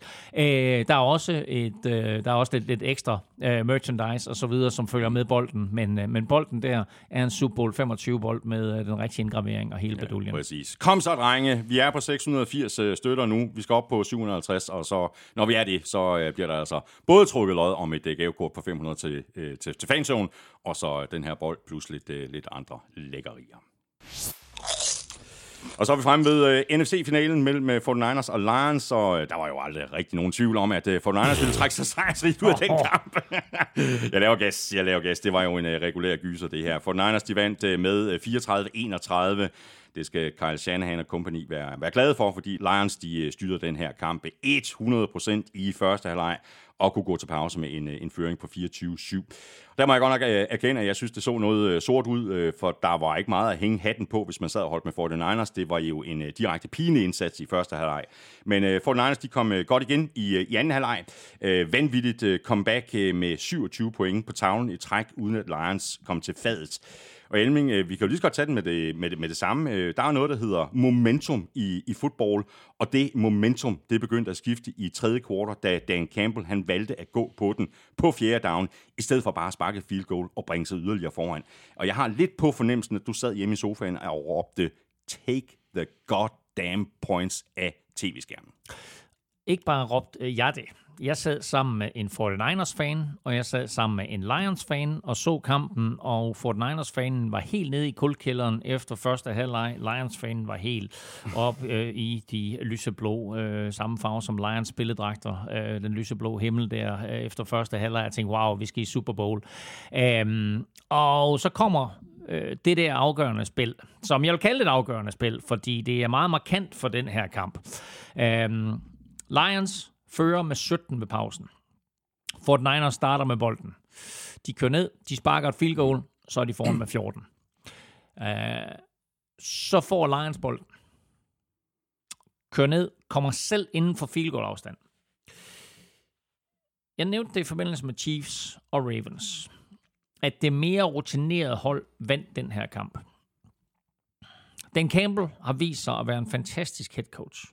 Dan Campbell har været den helt rigtige mand for det her unge Lions-mandskab. Og han er sådan lidt en faderfigur for dem, og han er sådan lidt en forgrundsfigur, der tager alt skraldet, når de laver noget lort, øh, og også sørger for at lade sine spillere få alt rampelyset, når de har gjort noget godt. Her der er der ikke noget rampelys til spillerne, fordi Dan Campbell han dummer sig. Fordi Dan Campbell er den urutinerede i den her sammenhæng, fordi Dan Campbell på udebane i en slutspilskamp, hvor der ikke er nogen kamp i næste uge, hvis du taber, ikke vælger at gå efter en føring, der hedder 17 point, og igen være foran med tre scoringer. Du kan jo ikke engang med to touchdowns og to two-point conversions komme op på 17 point. Så et field goal der, og jeg tror, vi snakker 48 yards eller sådan noget, vil bringe dem foran med 17. Okay, det er på udebane. Forholdene er gode. Der er ingen vind. Det er, der er ingen regn og så videre, øh, men det er på græs, og der er nerver og så videre, så du skal selvfølgelig have Michael Batchley, øh, The Honey Badger, eller hvad hedder The Money Badger, tror jeg, han kalder sig selv, øh, til at lave det spark. Og det er klart, det er usikkerheden, der er i det. Der er også det faktum, at det er, sådan, at det er en fjerde down og fire. Havde det været fjerde down og en, større chance for at gå efter den. Øh, men her, der vælger han at gå efter den. Øh, Dan Campbell får ikke de point, og jeg skrev i min artikel om kampen her, at der kom tre spil lige træk, der blev afgørende. Det var den her missede fjerde down. Så var det det dybe skud til Brandon Ayuk, hvor han på magisk vis griber bolden, mm. og så er det Jamir Gibbs' fumble. Ja. De tre spil gør, at kampen på ganske, ganske kort tid går på går fra at være en 17 point føring til at være en 7 point føring. Ja. Der, og der, der sker ting og sager og i tredje kvartal. skiftede momentum. Ja, ja, og så kan man sige nok så meget, at momentum ikke eksisterer momentum eksisterer. Du kunne se det mm. på den måde, Fort Præcis, sidelinje agerede på, præcis. og du kunne se det på den frygt, der pludselig mm. sneg sig ind på sidelinjen øh, hos Lions, fordi de var godt klar over, holy shit, vi havde den her kamp, mm. vi havde vundet den her kamp, nu sker der et eller andet. Ja, Jeg ved ikke, om du sidder i, i, i forhold til det, der sker ude på sidelinjen. Der var en, der var en, en Lions receiver på et tidspunkt, der står så og griner lidt øh, af, at han, har, Ja, ja, jamen- at han, ikke, han ikke greb en bold. Det var dengang, hvor det gik godt, ikke? Nej, nej, nej, nej. Den der med Josh Reynolds, hvor han står og smiler ud på sidelinjen, det er næsten det værste af det hele. Fordi det er på den fjerde down. Det er på den fjerde down, hvor Josh Reynolds Men... taber bolden, og så står og smiler ud på sidelinjen. Men lige præcis, fordi dengang gik det godt, ikke? Han, han, er- han er måske ikke helt med på, at momentum er ved at skifte nu. Og den, og den der, jamen, jamen, øh, altså, jamen bare det, at du ikke... Altså nu, nu talte vi om Say Flowers, og han havde dummet sig lidt. Say Flowers går jo ud og er så irriteret over sin fumble der for Ravens, at han går ud, og så hammer han knytnæven ind i en bænk, og, og får faktisk en flænge på hånden, som han må behandles for. Halvdumt, ja, men viser trods alt en frustration og noget irritation over at have dummet sig. Josh Reynolds, nå ja, ja kæft, vi er stadigvæk foran med 14. Ja, men det er du ikke 30 sekunder senere, mm. vel? Fordi der kommer der lange øh, kast til Brandon Ayuk, og så et kast til Brandon Ayuk, der, der giver touchdown. Så den der holdning der, den der mentalitet, ikke? der igen var det det mere rutinerede hold, der trak det længste strå, og Josh Reynolds der, der står og siger, nej, okay, well, so what, jeg tabte en bold. Ikke? Han tabte jo også en senere, mm. ikke? som også var øh, ret markant, så ikke en skide god kamp af ham. Nej, og der smilede han så ikke helt lige så meget. Ikke helt så meget. Nej. Øh, det er jo nemt at, at, at, pege på Dan Campbell og, og de her øh, i virkeligheden to beslutninger om at gå på den på, på fjerde down, ja. som, som grunden til, at Lions endte med at tabe den her kamp. Og det er jo også rigtigt, at kampen meget vel kunne have forløbet anderledes, hvis de var gået efter field goals øh, de to gange, og det var lykkes med at, at få dem, mm. vel at mærke. Øh, Campbell gjorde vel i virkeligheden bare det, som han har gjort hele sæsonen, og som Lions har haft succes med, og som er en del af hele fortællingen om, hvorfor de nåede hele vejen øh, til NFC-finalen, nemlig at være aggressiv på fjerde down. Her lykkedes det så bare ikke. Nej. Og det er også der, hvor der har snedet sig sådan et eller andet ord ind, også i vores ordforråd, omkring analytics, at analytics er blevet synonymt med at være aggressiv. De to ting er ikke det samme. Det er fint nok at være aggressiv, og så er der noget analytics, som er nogle matematikere, skråstrej statistikere, som på en eller anden måde har fået fedtet sig ind på kontorgangene på NFL og ned på sidelinjen og sidder op i en boks øh, med deres øh, ahorn øh, tykke briller, det hedder det ikke, men øh, whatever. Øh, cola-bunden der og så videre, og, øh, og har nørdet sig frem til, at i den her situation, der er det en god idé at gå efter den. Øh, det er Fort Niners, du spiller mod. Det er på udebane, det er græs, det er slutspil, det er Jared Goff, det er Josh Reynolds. Der er så mange faktorer, der spiller ind i det. Michael Batchley, der skal sparke et eventuelt field goal. Der er så mange faktorer, der spiller ind i det, og så overlader du det til analytics. At være aggressiv. Eller også siger Ja. du, nu vi, vi fortsætter med at gøre det, vi har haft succes med hele sæsonen. Ja, men lad mig, lad mig lige tale færdig her. Fordi... Lad mig bare tage den der med det samme så. Fortsæt med at gøre det, vi har gjort hele sæsonen. Lions er det hold, der er gået efter den på næst flest første, øh, fjerde downs. Panthers har 48, øh, Lions har 40. Men af de 40 har de kun konverteret 21. Mm. Så det er ikke sådan noget med, at det er 75 procent eller 80 procent, de konverterer. Det er lige, altså kun lige over halvdelen. 21 ud af 40 fjerde downs har de konverteret i år. Så det er ikke sådan, altså jeg vil ikke våge at påstå, at man kan kalde det succesfuldt. Ja, 50 procent af deres angrebsserie fortsætter. Men altså, her, ikke? Og, og igen, lad mig bare lige pointere. Grundspillet. Ja, en angrebsserie fortsætter, og hvis ikke, så kommer der en angrebsserie mere, og hvis ikke, så kommer der en kamp i næste uge. Her, for det første, så fortsætter den angrebsserie ikke. For det andet, så kommer der ikke en kamp i næste uge. Så det der med at være aggressiv, der er også noget, der hedder, hvad vil man oversætte common sense med på dansk? Hvad vil man sige der? Almindelig sund fornuft. almindelig sund fornuft, tak for det. Fordi du kan komme foran med 17 på udebane. Det er den første fjerde down. Den anden fjerde down, der kan du udligne efter at momentum er skiftet. Så siger Dan Campbell, jeg vil have momentum helt tilbage på vores side, så jeg vil foran igen. Fra at vi er kommet bag, fra at vi var foran med 17 til at vi kom bag med 3, så vil jeg have momentum tilbage på vores side, så går efter dem på fjerde down. Hvad tror du, det så gør, at den anden fjerde down, den også bliver misset, og de er bag med 3, og så lige pludselig, tre minutter senere bag med 10. Hvor er momentum så henne? Helt gården. Så spark de to field goals, kom foran med 17, så kan det være, at Fort Niners de lige begynder at tænke, wow, nu er vi igen bagud med tre scorer, ikke? midt i tredje kvartal. I stedet for, nej, så gik det simpelthen så stærkt. Så det der med at være aggressiv, fint nok i nogle sammenhænge, men lad være med at... Og jeg har, jeg har selv gjort det. Jeg har også selv siddet og sagt om analytics, at, at man er aggressiv. Men der er noget, der hedder at tænke sig om. Og her, der koster Dan Campbells beslutninger, de koster Lions deres første plads i en Super Bowl nogensinde. Ja. Efter den her øh, missede øh, fjerde down-konvertering, altså den første af dem, som vi, vi lige har talt om, der fik øh, 49ers jo point i den modsatte ende øh, forholdsvis hurtigt. Purdy havde øh, heldet med sig med et øh, par kast i den her kamp, blandt andet det her kast til øh, Brandon Ayuk, øh, som du også nævnte øh, lige for lidt siden, øh, Elming. Det kast, det kunne akkurat lige så godt være blevet interceptet, men i stedet så lavede Ayuk øh, sådan et øh, cirkus-catch, øh, meget imponerende. Øh, Emil Storby, en af vores øh, gode og trofaste lyttere, spørger, kan man overvurdere, hvor stor effekt Ayuks immaculate deflection er for det comeback, som Niners præsterede. Nå, men jeg, jeg lærer en masse ting om Fort Niners i dag. Bang Bang, Niner Gang og Immaculate Deflection, hedder den det? det ved jeg ikke, jeg tror. Okay. Måske, jeg, jeg har ikke læst andre steder end ind i, uh, i mit spørgsmål her. Nå, øh, jamen, øh, det tager sig jo tilbage til den der klassiske, øh, det klassiske Steelers catch, Franco Harris, Immaculate Reception. Øh, det her, det er The Immaculate øh, Deflection, øh, dyb kast for Purdy, som en lidt, lidt bedre forsvarsspiller, lidt mere heldig forsvarsspiller, rent faktisk øh, griber og intercepter, men rammer, tror hænderne og hjelmen, mm. og så hopper den tilbage i hænderne på Brandon Ayuk, som øh, først tror, han har scoret, men så øh, trods alt viser sig at være, være taklet på 5 linjen Der bliver jo et kastet flag på det spil der. Og vi får aldrig helt at vide, hvad det flag er. Men man hørte på noget tilskuerjubel på et tidspunkt, hvor Niners var på hjemmebane. Og der kan man jo høre, du ved, øh, tv-selskaber i slow og viser igen og igen, er han nede, er han ikke nede, er den grebet, selvfølgelig den grebet, men er han nede, er han ikke nede, etc., etc.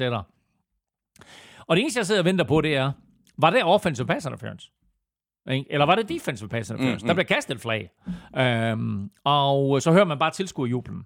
Og der tror jeg simpelthen, fordi hverken kommentatorerne eller vi hørte dommerne sige noget, så tror jeg bare, at de har vinket den af. Dommeren lige konfereret og så sagt, der var ikke noget på det spil. Mm, mm. Vinker øh, det gule flag af, så ingen pass interference, hverken den ene eller den anden vej. Og så får det her play lov til at stå. Og så forsøger at få jo at få den ind øh, to gange. Lykkes ikke rigtigt. Og så på tredje down, der løber Brandon Ayuk sådan en lille lækker rute. Og Purdy kaster et millim- og, og det er en, en kvalitet ved Purdy, som er så overset. Det er hans nærmest Tom Brady-agtige mm. evne til at købe sig bare lige lidt ekstra tid i lommen, til bare lige at bevæge sig derhen, mm. hvor han får den bedste kastevinkel. Så han træder lige to skridt til sin venstre, og så leverer han et kast inden om den ene forsvarsspiller og uden om den anden, og lige hænderne på Brandon Ayuk, som fuldfører sit monster drive, første immaculate ja, øh, ja. deflection, og så øh, et touchdown, og øh, så var scoren pludselig syv point, øh, og så kommer... Øh, og så, så kan man virkelig tale om momentum er, er, er skiftet Ja, ja, fordi så kommer den der fumble af Jameer Gibbs ja, bagefter. Ja, præcis.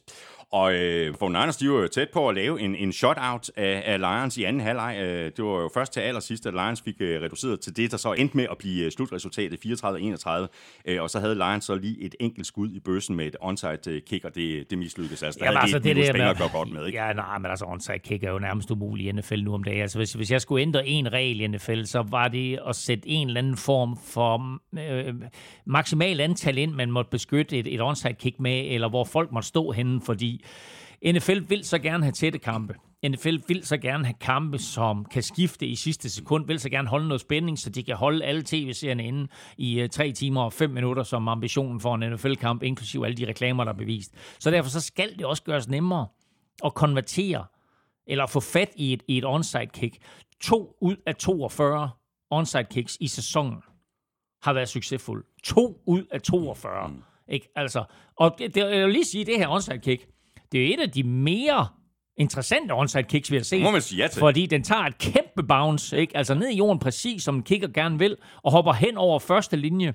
Og øh, jeg tror, det er Kittle, er det ikke det, som får jo, fat i bolden? Jo, jo, det er det. Øh, og det er jo også det, man har, at man har sit Men det er jo lige præcis, du, du sparker bolden ned, fordi at bolden er oval, og den skal lave nogle mærkelige hop og så videre, så det bliver uforudsigeligt, ikke? Det er jo, det er jo hele, det, det, hele pointen, ikke? Nå, det, men, det skulle lige forklare mig. Det Nå, nej. Hvad siger du? At, at, at noval? Nå, men det er jo kan hele... sjov hop? Det er jo hele pointen, er det, ikke? At, det, og, og, det er også jamen, det er derfor, Ej, det er jo derfor at man, man, man sidder med nærmerne uden på tøjet, ikke? Kan du gribe den bold, eller smutter den fra dig? Nej, hvad jeg ikke lærer i den fællesshowet. ja, det er vanvittigt. Det er vanvittigt. Det er vanvittigt. Du skal høre godt efter. Men, og du har sådan, du, det du har ret i, det er jo, at den kan lave alle mulige hop i alle mulige retninger og så videre. Og, og det, det er heldigt for Kittel her, det er, at den jo ikke rammer jorden anden gang. Øh, man har sit hands-team inden, og det vil sige, at den første linje egentlig er beskyttere, og det vil sige, det er faktisk folk, der skal blokere dem fra det sparkende hold, der kommer ned for at få fat i bolden. Og så bag ved dem, der har du en eller to, måske endda tre spillere, som skal gribe bolden. Som regel, nogle hold spiller faktisk kun med en. Og der har Fort Niners altså Kittle stående der, fordi de ved, at han er stor og stærk, og han har gode hænder, og han skal nok sørge for at få fat i den der. Så selvom Lions lige kortvarigt håbede og troede på, at hey, der er faktisk en chance her, så ødelagde Kittle alle drømme om det. Men i forhold til det her med onside kicker, at det er meget øh, svært at, at, at, at få dem øh, konverteret succesfuldt. Øh, ja, jeg ved ikke, hvad man skulle gøre for at gøre det nemmere, men man skal også være varsom med ikke at gøre det for nemt, fordi så er der jo onside kicks i, i tid og utid. Nå, men altså du kan bare gå, jeg tror det, du skal ramme mere end, end 3-4 år tilbage, så var der ni succesfulde onside kick på en enkelt sæson, ikke? Altså i år har der været to inklusive slutspil, så altså, det er ikke, altså jeg, jeg, jeg synes det er lidt ærgerligt, fordi uh, onside kick var et, bare et spændende spil før i tiden. Det er et næsten umuligt øh, spil nu, og så øh, ender det med, at Lions ikke får chancen for at vende den her øh, kamp på hovedet, og det betyder så også, at nu har de tabt 14 udekampe i slutspilssammenhæng i træk. De har ikke vundet en udekamp i slutspillet siden 1957, og øh, Fort Niners har jo ikke tabt til Lions på hjemmebane siden 1975. Så øh, det var lige ved, at begge de to ting øh, blev, blev ændret på her, men øh, det lykkedes altså ikke for Lions til sidst. Lad os bare lige tale øh, lidt mere om, om første halvleg, hvor, hvor Lions jo sad på øh, alt, altså både offensivt og defensivt. For Lions, de var fuldstændig udspillet. Carl Shanahan, han virkede øh, rådvild på, øh, på, på angrebet, og for Niners defensiv koordinator Steve Wilkes og forsvaret kunne ikke, øh, de kunne simpelthen ikke stoppe noget. De kunne ikke stoppe det her løb fra, fra, fra Lions. I virkeligheden, der fik for Niners øh, lov til at smage deres egen medicin med alle de her løbespil, garneret med lidt play-action. Altså Lions var jo bare super effektiv, øh, fuldstændig underordnet, om det var David Montgomery, eller om det var Jimmy Gibbs, der mm. løb med bolden, og det gav jo også Jared Goff rigtig gode arbejdsbetingelser. Jamen altså for det første, så var løbeangrebet helt, helt sensationelt i, i første halvleg, og igen, jeg ved ikke, om Fort Niners har justeret, eller hvad der sker i anden halvleg, eller Lions på en eller anden måde lidt eller Ravens panikker og går væk fra løbet. Fordi de har, jeg tror det er 180 yards løb i første halvleg og 60 i anden halvleg. Øh, og de skulle have blevet ved. Ikke? Altså, de skulle være blevet ved med at løbe bolden, fordi der sker to ting med det. Et, der, der sker tre ting faktisk. Altså et, du gør Fort Niners trætte. To, du bruger tid på klokken. Mm. Og tre, du frustrerer modstanderne. Ikke? Hvorfor kan vi ikke stoppe det her løb? Hvad sker der for, at vi ikke kan... Hvorfor skal David Montgomery have 8 yards hver gang, han løber bolden? Hvorfor er det, at vi ikke kan takle Jameer Gibbs? Øhm, Montgomery, forrygende første halvleg. Altså hammer den op igennem midten, men man tænker, nu bliver han stoppet, og så får han pludselig 7 yards.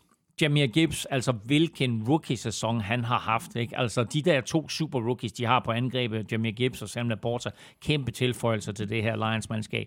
Det touchdown, han scorer, Jameer Gibbs, jeg vil lige sige to ting om det.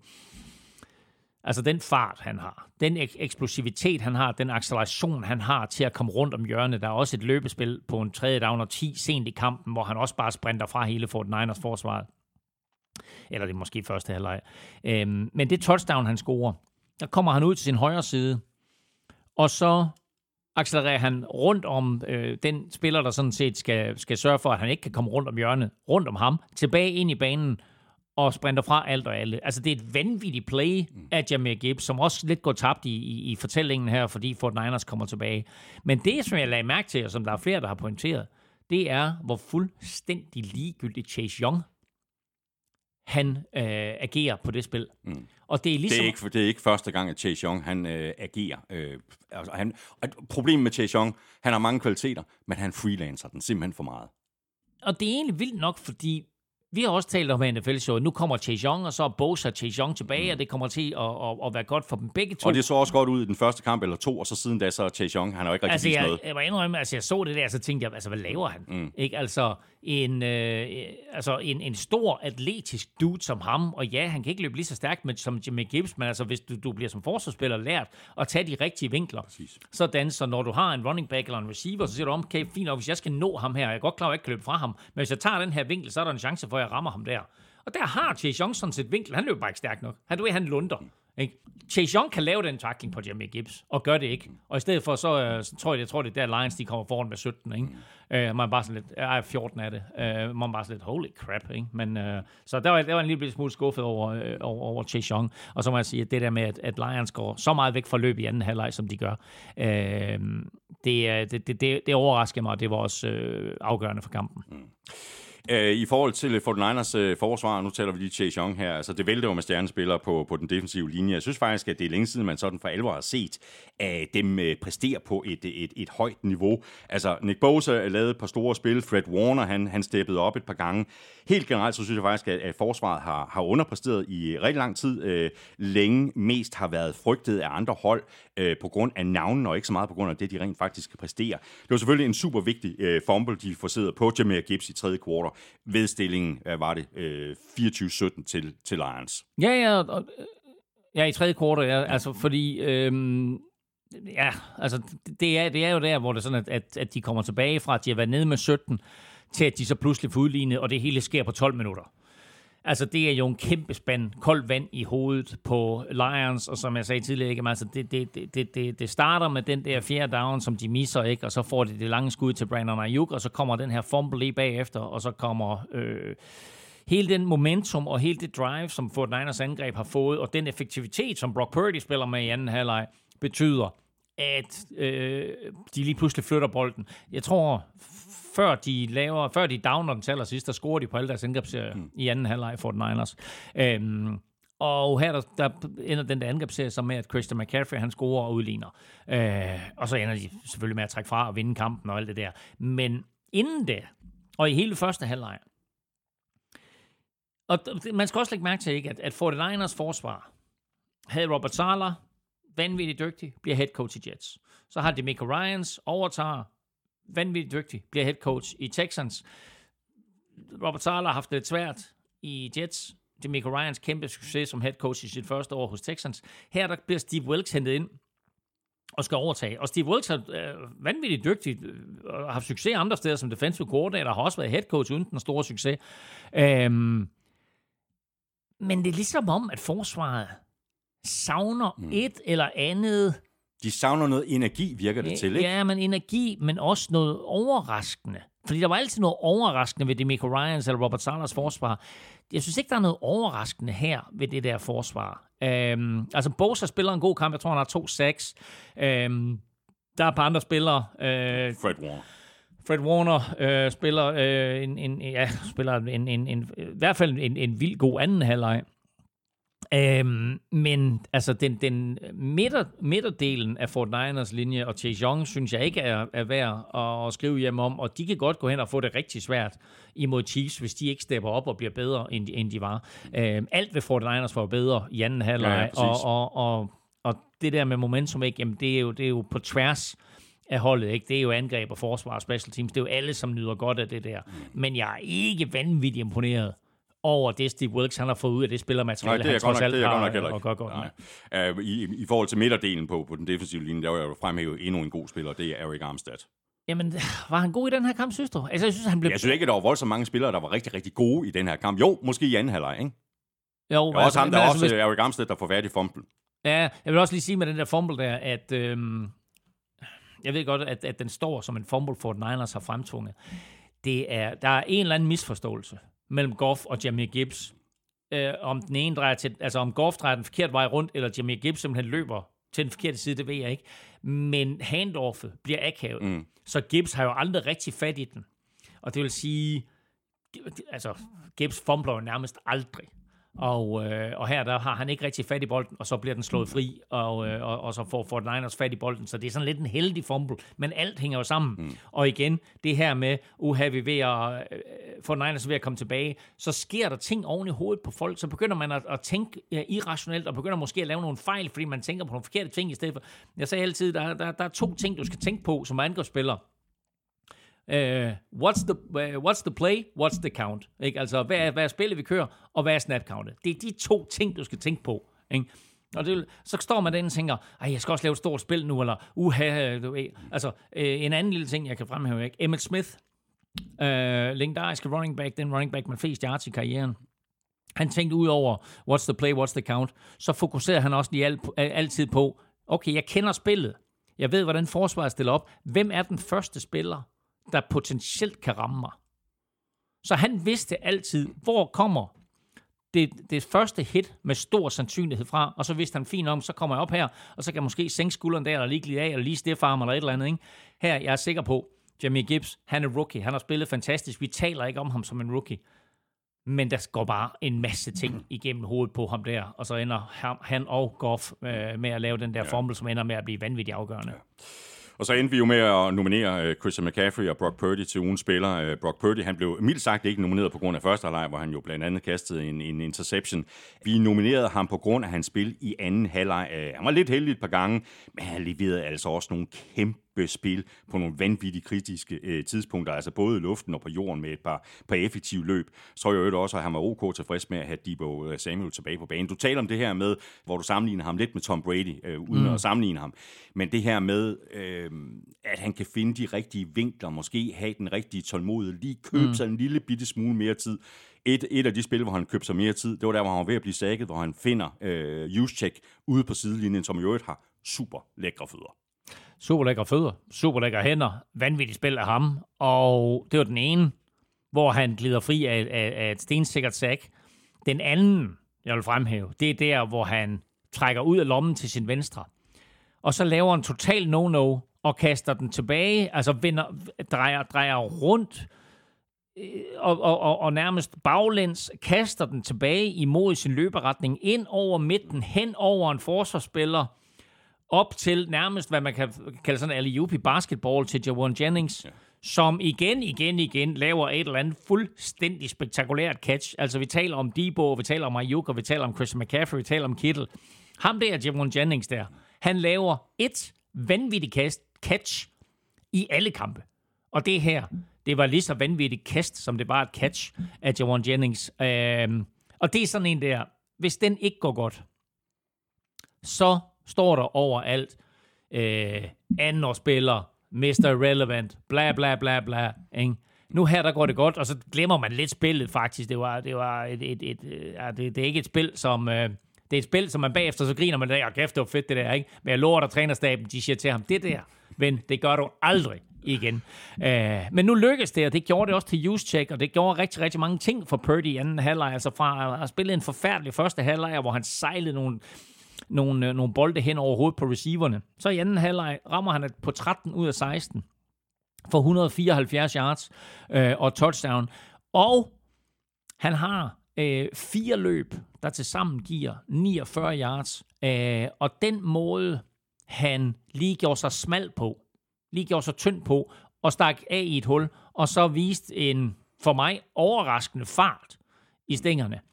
Det var et aspekt af 49ers angreb, som Lions ikke havde forberedt sig på. Når du møder en Lamar Jackson, eller i gamle dage Michael Vick, eller hvad, hedder han, Jalen Hurts, eller ja, no, så, så ved du det på forhånd. Så ved du det på forhånd, og så har du ofte, så dedikerer du en spy til det. En spiller, som bare sådan nærmest spejlmæssigt skal følge den her quarterback. Hvad gør han? Så du følger ham sådan lidt side til side, og stikker han af, så er det dit ansvar at takle ham. Sådan en spiller havde Lions jo ikke i den her kamp, fordi det var ikke nødvendigt. Det var ikke et aspekt, de var nødt til at forholde sig til. Men de der... Han har tre løb, øh, Brock Purdy, der så sammen giver 52 yards. Og, og, og tre første downs. Øh, de tre løb, de er sindssygt vigtige, og det er bare sådan nogle backbreakers, fordi ja. øh, de giver første down, og du ved, du har en, du ved, det er tre down, og vi har dem, og sådan noget, ikke? Du ved, nu får vi dem til at ponde, og nu skal vi tilbage i kampen. Bum, første down og det gjorde vanvittigt ondt på Lions, det der. Så en stor anden halvleg af, af ham, øhm, og nu kan han jo blive den tredje nu står han i Super Bowl. Brock Purdy, han kan blive den tredje Mr. Irrelevant til at vinde Super Bowl. Kan du de to andre? Den ene, den ene det kan, kan jeg godt nok ikke da. Nej, okay. Den ene, han, øh, han, ham, ham har vi snakket om faktisk her i NFL Show, det er Ryan Suckup kicker, oh, som rigtigt, vandt ja. sammen med ja. Tampa Bay Buccaneers. Han var, han var Mr. Relevant. Uh, han vandt i 2020 med Bucks. Og så i 2001, der vandt uh, special teamer Martin Moore. Han vandt sammen med, med Patriots. Så uh, det, er, det, det er tre Mr. Relevance nu, som, som har været i Super Bowl. Er der faktisk et par stykker med, der har været, men det her, det, det, der er to, der har vundet, og Brock Purdy kan blive den tredje. Nu blev øh, NFC-finalen øh, øh, altså endestation for Lions. Øh, der er sikkert en del, der er overrasket over, at, at de nåede så langt. Øh, jeg synes, det er helt fortjent. Øh, de kunne også sagtens have stået i Super Bowl. Men hvis der er en, der i hvert fald ikke er overrasket over, at de nåede så langt, så er det head coach øh, Dan Campbell. Han sagde det før kampen. Vi er ikke overrasket over at stå her. Vi forventede det. Øh, og vi kan vel alle sammen godt forvente, at komme til at høre meget mere til det her Lions-hold i, i de kommende år. Det kan vi helt sikkert. Det var også, altså nu, nu det der med, det var, jeg tror, det var en tidligere rapporter, der ligesom fortalte det, at, at, at han havde sagt, vi er ikke overrasket, vi forventede det. Det er jo også en eller anden form for, for øh, sådan en, en øh, pep-talk til sine spillere, mm. at nu står vi her, øh, og vi skal ikke agere som om, at vi er overrasket. Vi skal ikke agere, som om, at det ikke var noget, vi forventede. Vi går herind, vi spiller vores spil, vi kommer til Santa Clara, og vi skal spille det spil, som har bragt os her, og som det sådan, at, at, øh, at, at det også skal tage os den, den ekstra kamp videre. Og det gjorde de i de første 30 minutter. Og så skete der et eller andet. Og så kan man sige, ja, fair nok, okay, øh, han, han har været aggressiv, øh, stole på sin analytics hele sæsonen, og det er han også her, og det ender med at komme til at koste dem. Og der tror jeg, at, og jeg har faktisk sagt det et par gange, jeg tror, det var noget af det allerførste, jeg sagde her i vores dækning af slutspillet, det var, at hvis Lions skal langt, så skal han gå lidt på kompromis, eller tænke sig lidt bedre om, fordi der ikke er en kamp i næste uge. Og øh, det er fint nok, hvis han beholder den her stil i grundspillet. Og jeg tror også godt, at Lions kan vinde NFC North til næste år, selvom kampen bliver vanvittigt skarp. Vikings får Kirk Cousins tilbage. Bears ligner lige pludselig et hold, der kan vinde kampe. Og Packers har fundet deres næste franchise quarterback med Jordan Love. Ja. Så det bliver ikke lige så nemt at vinde NFC North til næste år, som det var i år. Øh, men når det så er sagt, Lions har været sindssygt dygtige til at drafte. De har haft to enormt gode overgange her, de seneste to drafts, som har givet dem seks, øh, ja, tæt på superstjerner. Øh, Plus de har Jared Goff, der spiller på et højt plan. Plus de har et, et, et, et generelt mandskab, øh, som er dygtig der, hvor det er allervigtigst at være dygtig i NFL, nemlig på den offensive og på den defensive linje. Så de har mange kvaliteter, der gør, at ja, vi kan godt forvente at se det her Lions-mandskab igen. Men jeg håber, at Dan Campbell, han lærer af de her fejl, og er det her faktum, at de fører med 17, og at Fort Niners så scorer 27 point i træk, og de fra at være nede med 17 pludselig er foran med 10, og selvfølgelig ender med at vinde kampen, fordi Dan Campbell tager de der to beslutninger. Dan Campbell var så sindssygt fed på preskonferencen efter kampen, hvor han sagde, ja, jeg ved godt, jeg kommer til at få en masse ballade for de der to beslutninger, men det er med i jobbeskrivelsen. Mm, mm. Så han var helt klar over, hvor det var, at, at præsten gerne ville hen. Han prøvede på ikke, ikke på at skjule noget, og var sikkert også godt klar over indeni, at havde jeg fået chancen igen, så havde jeg måske ikke gjort noget andet. Ja. Og så ved vi jo så ikke, om det var lykkes at sparke field goalsen ind. Og prøv at høre, det er det, man aldrig ved jo. Ja. Du ved jo ikke, hvad det endte anderledes. Altså, griber Josh Reynolds den der fjerde down, ikke? Øh, får Goff lidt mere på den anden fjerde down til Amon Ross St. Brown. Øh, altså, det er, jo, det er jo små ting, ikke? Altså, hvis nu, hvis nu på den anden, den anden fjerde down der, ikke, hvor de er bagud med tre, at han i stedet for at kaste en kort til ham, fordi Amon Ra St. Brown er fri, ikke? Altså, hvis han lige får lidt mere på bolden, Jared Goff, ikke? og Amon Ra, han griber den der, scorer han touchdown, eller han får i hvert fald første down, ikke? Altså, og så er Lions foran igen. Så det er de helt bitte små ting. Og nu ved vi ikke galt. Men ved vi, om det ville være gået godt? Ved vi, om Michael Batsley havde ramt sine field goals? Vi aner det ikke. Og vi kommer aldrig til at vide Nej. det. Sådan er fodbold, det er de uh, små detaljer. Præcis. Bolden er oval, alt kan ske. Er den? Fantastisk. øhm, Elming, nu er det uh, anden udtræk, at øh, uh, for Niners de spillede en kamp, hvor jo alt jo ikke uh, sådan bare gik uh, snor lige, og hvor det lykkedes at komme uh, fra baghjul, vinde kampen. Øh, det er vel også noget, øh, som spillerne kan bruge offensivt og mentalt forud for kampen mod Chiefs om knap to uger. Fordi hvis der er en, der kan det der med at vinde kampe på hovedet, så er det jo Patrick Mahomes. Så er det trods alt meget godt at, at have bevist over for sig selv, at det kan man altså også godt selv gøre. Ikke fordi jeg opfordrer for Niners til at komme ned i sækken mod Chiefs, så tror jeg, det går galt. Men sådan rent mentalt øh, kan det godt betyde noget, at man er kommet for baghjul to kampe i træk i slutspillet. Jamen det er jo tydeligvis ikke tilfældigt. Det er jo tydeligvis noget, de går efter, fordi de var, altså Fort Niners, var og burde nok have tabt til Packers. Øh, de var bagud og burde nok have tabt til Packers. De er jo bagud her, og, og helt ærligt, altså kunne lige så godt have tabt til Lions. Nu vinder de begge kampe. Begge kampe er på hjemmebane. Nu skal de til Las Vegas. Øh, ja, der er sgu nogenlunde lige så langt fra San Francisco til Las Vegas, som der er fra Kansas City, så det er ikke fordi, det er den store fly, flyrejse, der afgør, øh, hvem, hvem der øh, er, hvad skal vi sige, er bedst på dagen, øh, eller har mest eller mindst jetlag. Øh, men mentalt øh, er det også sindssygt vigtigt for Brock Purdy, at han et kommer tilbage i den der regnværskamp mod Packers. To kommer tilbage i en kamp her, hvor de er nede med 17.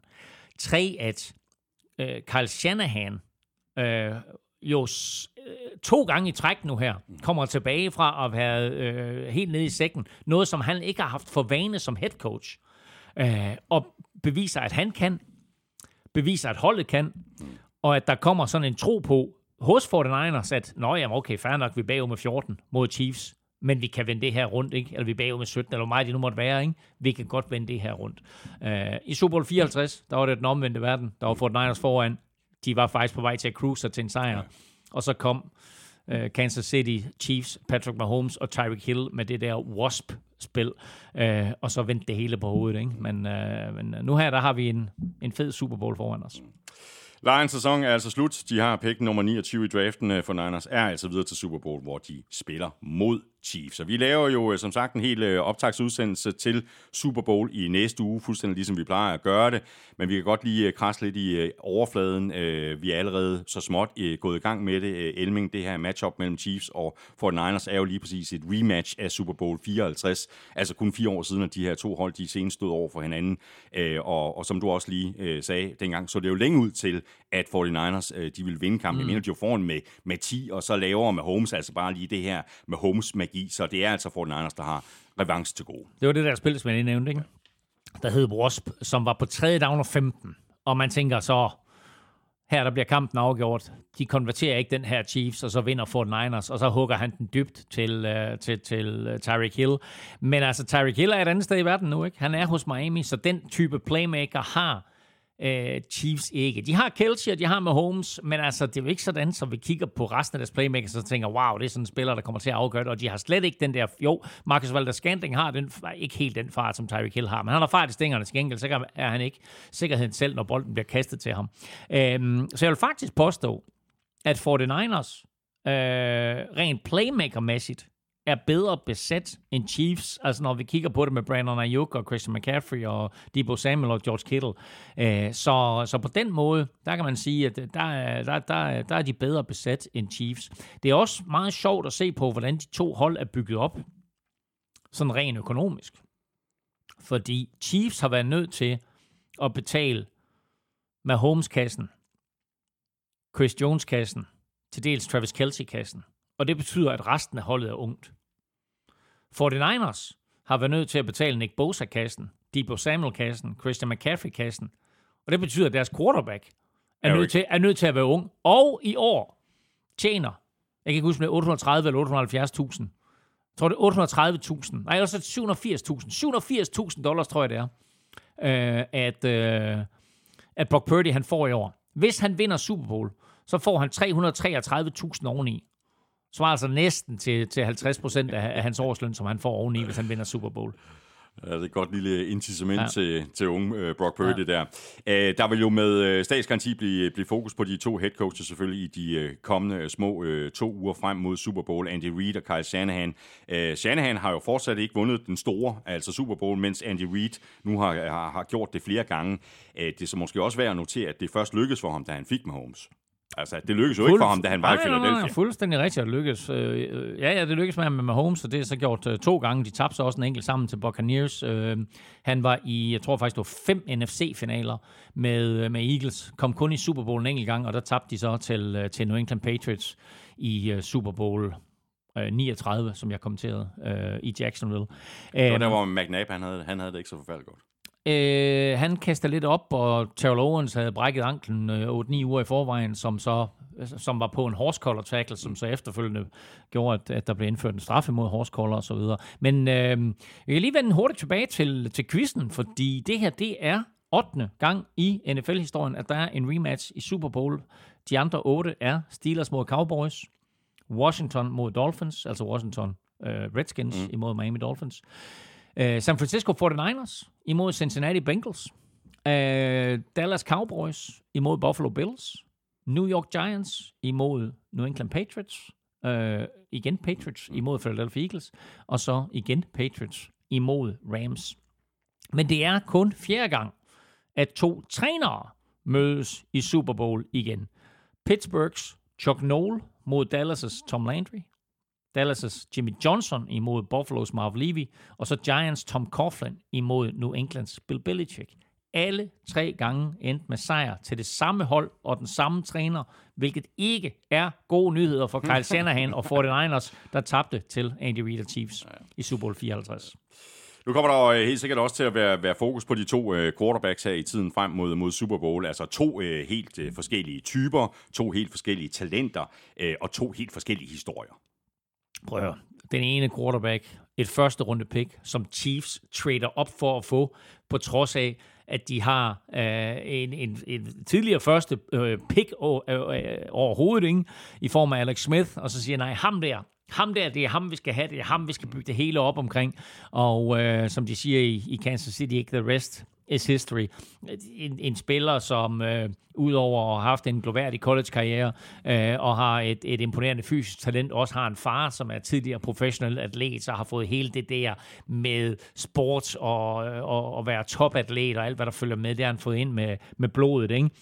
Den anden quarterback, lille, tynd, hvid fyr, som øh, ja, spillede noget tilfældigt college-fodbold og blev draftet med pick nummer 262, øh, Mr. Irrelevant, som jo kun fik chancen på grund af skader, men har vist sig som den perfekte brik i Kyle Shanahans angreb. Han er faktisk, synes jeg, og det her det er vildt, jeg siger det nu, men jeg synes, han er direkte sammenlignelig med Joe Montana, som heller ikke var den største eller den hurtigste, eller den stærkeste, men bare passede perfekt ind i Bill Walsh's system. Ja, præcis, og der er det her, man taler, man taler om i fodbold, at du har alle de fysiske attributter, og så har du from the neck up, altså præcis. det, der sidder i hovedet, ja, ikke? Og, ja. og der sidder et godt hoved på den øh, knægt, altså Brock. Ja, og, og, og, og det, jeg elsker allermest ved ham, nu nævnt ved det her med den ro, han har i lommen. Den ro, han har i lommen, den har han også efter kampen. Du ved, altså, hvis du ser billeder der fra efter NFC-finalen, det hele eksploderer jo i et virvar af, af konfetti og fyrværkeri og mennesker på banen og så videre, og jubel og det her kæmpe comeback og historisk og så videre. Brock Purdy, han går stille og roligt. Altså, han ligner en eller anden dreng, der arbejder nede i en købmandsbutik, ikke? og du går hen og spørger ham, øh, hvor har I sodavand henne? Nå, de står lige derovre. Det er sådan, og jo, det er, meget, det er en anden meget god sammenligning. Altså, nu må vi se, hvordan øh, den her Brock Purdy-historie, den, den ender. Men nu siger du købmand, ja, ja. og der tænker jeg på, på Kurt, Kurt Warner, Warner ikke? som ja. også kommer sådan ud af af ingenting i virkeligheden, og ender med Altså ved, det, og, og ja. uh, The Greatest Show on Turf og, og en fantastisk Kurt, sæson Kurt for, Warner, for Rams. Kurt Warner er nok quarterbackmæssigt den eneste historie, der er federe end Brock Purdy, fordi han jo ikke var draftet. Men Brock Purdy har, fordi han er Mr. Relevant, det her, uh, det her name tag på sig, ikke, som ja, ja. på en eller anden måde gør det nemt at forholde sig til. Uh, han var den sidste spiller draftet. Kurt Warner har slet ikke draftet. Ikke? Altså, og, uh, var, apropos købmand, jo ansat i en købmandsforretning i Iowa, og så spillede han noget Arena League football, og så fik han chancen. Ja. Også på grund af en skade. Ja, præcis. Uden at skulle uh, gå alt for dybt, det gør vi i næste Som uge. Som en fyr, uh, Tom Brady også ja. Hvordan synes du så, at uh, Chiefs og 49ers, de står til hinanden? Jamen, jeg tror, det bliver en fed Super Bowl. Uh, altså, uh, uh, jeg, jeg tror, den bliver tæt. Og, uh, nu, nu taler vi om alle spillerne, vi taler om Holmes og Brock Purdy, vi taler om alle playmakerne og sådan noget. Jeg synes, der er et en vigtig matchup i den her kamp, som kommer til at afgøre, hvem der vinder. Og det er Carl Shanahan ja, mod Steve, Steve Spagnuolo. Ja, ja, fuldstændig enig. Ja. Fuldstændig enig. Lige om lidt, altså vi taler selvfølgelig meget mere om, om uh, matchuppet i, i næste uge, og lige om lidt i den her udsendelse, der skal vi omkring uh, quizerne, og vi skal også have en uh, status på vores uh, picks. Men uh, vi venter altså med at lave vores uh, Super Bowl pick til næste uge i, uh, i optagsudsendelsen. Lige her og nu, der skal vi et uh, smut i podcastkøkkenet. Og det skal vi øh, sædvanen tro i selskab med vores øh, gode venner fra Hello Fresh, verdens førende leverandør af måltidskasser pakket med friske råvarer, leveret lige til døren og super nemt at gå til. Og uanset hvor øh, godt de der burgerbøffer fra Danish Crown, de smager, så kan man jo ikke spise burger hele tiden. Altså, jo, det kan man selvfølgelig godt, med, men det er meget godt med noget variation. Øh, og hvis der er noget, som Hello Fresh er garant for, så er det lige præcis variation. Every week, 33 forskellige retter er der at vælge mellem. Og jeg fik så sent som i går øh, noget øh, torsk, lækker torsk, øh, med øh, kartoffelmos, en, øh, sådan en lille salat til, og så noget purløgs flødesauce. Uh, ja. Vi har faktisk også fået en husmasse fisk ja. her på det seneste. Vi har fået sej, vi har også fået torsk. Ja. Øh, og så er der en af favoritterne, som vi bliver ved med at vende tilbage til, når den er på menuen, og det er de her pandestegte koftar med, med bulgur. Det er sjovt, fordi den har jeg... Øh, det er det et stykke tid siden, at jeg har haft den, men jeg kan virkelig, virkelig godt lide den. Øh, men det gælder jo at, øh, for mange af de der, eller for nærmest for alle retterne inde på HelloFresh, at man vælger et eller andet, og så bare fordi jeg tænker, okay, det skal jeg lige prøve det der. Mm. Jeg gør egentlig det, jeg vælger en fiskeret, jeg vælger en kødfri ret, så vælger jeg nogen med kød, men jeg prøver altid på at vælge en, jeg ikke har prøvet før, så sagt, lad mig prøve den. Så der er noget indisk eller noget græsk, eller hvad det nu måtte være. Og det ender altid med, at man tænker, holy crap, det smager ja, godt, det her. Og så vender man jo tilbage. Der er masser af gode grunde til at blive kunde hos øh, Hello Fresh. Øh, og hvis øh, du ikke er kunde endnu, så kan du blive det lynhurtigt, og du kan ovenikøbet spare en masse penge på dine fem første måltidskasser, helt op til 1.199 kroner, og det kan du altså, hvis du bruger vores kode HFNFL på hellofresh.dk. Tilbuddet øh, gælder også, hvis du er tidligere kunde og har opsagt dit abonnement for mindst øh, 12 måneder siden.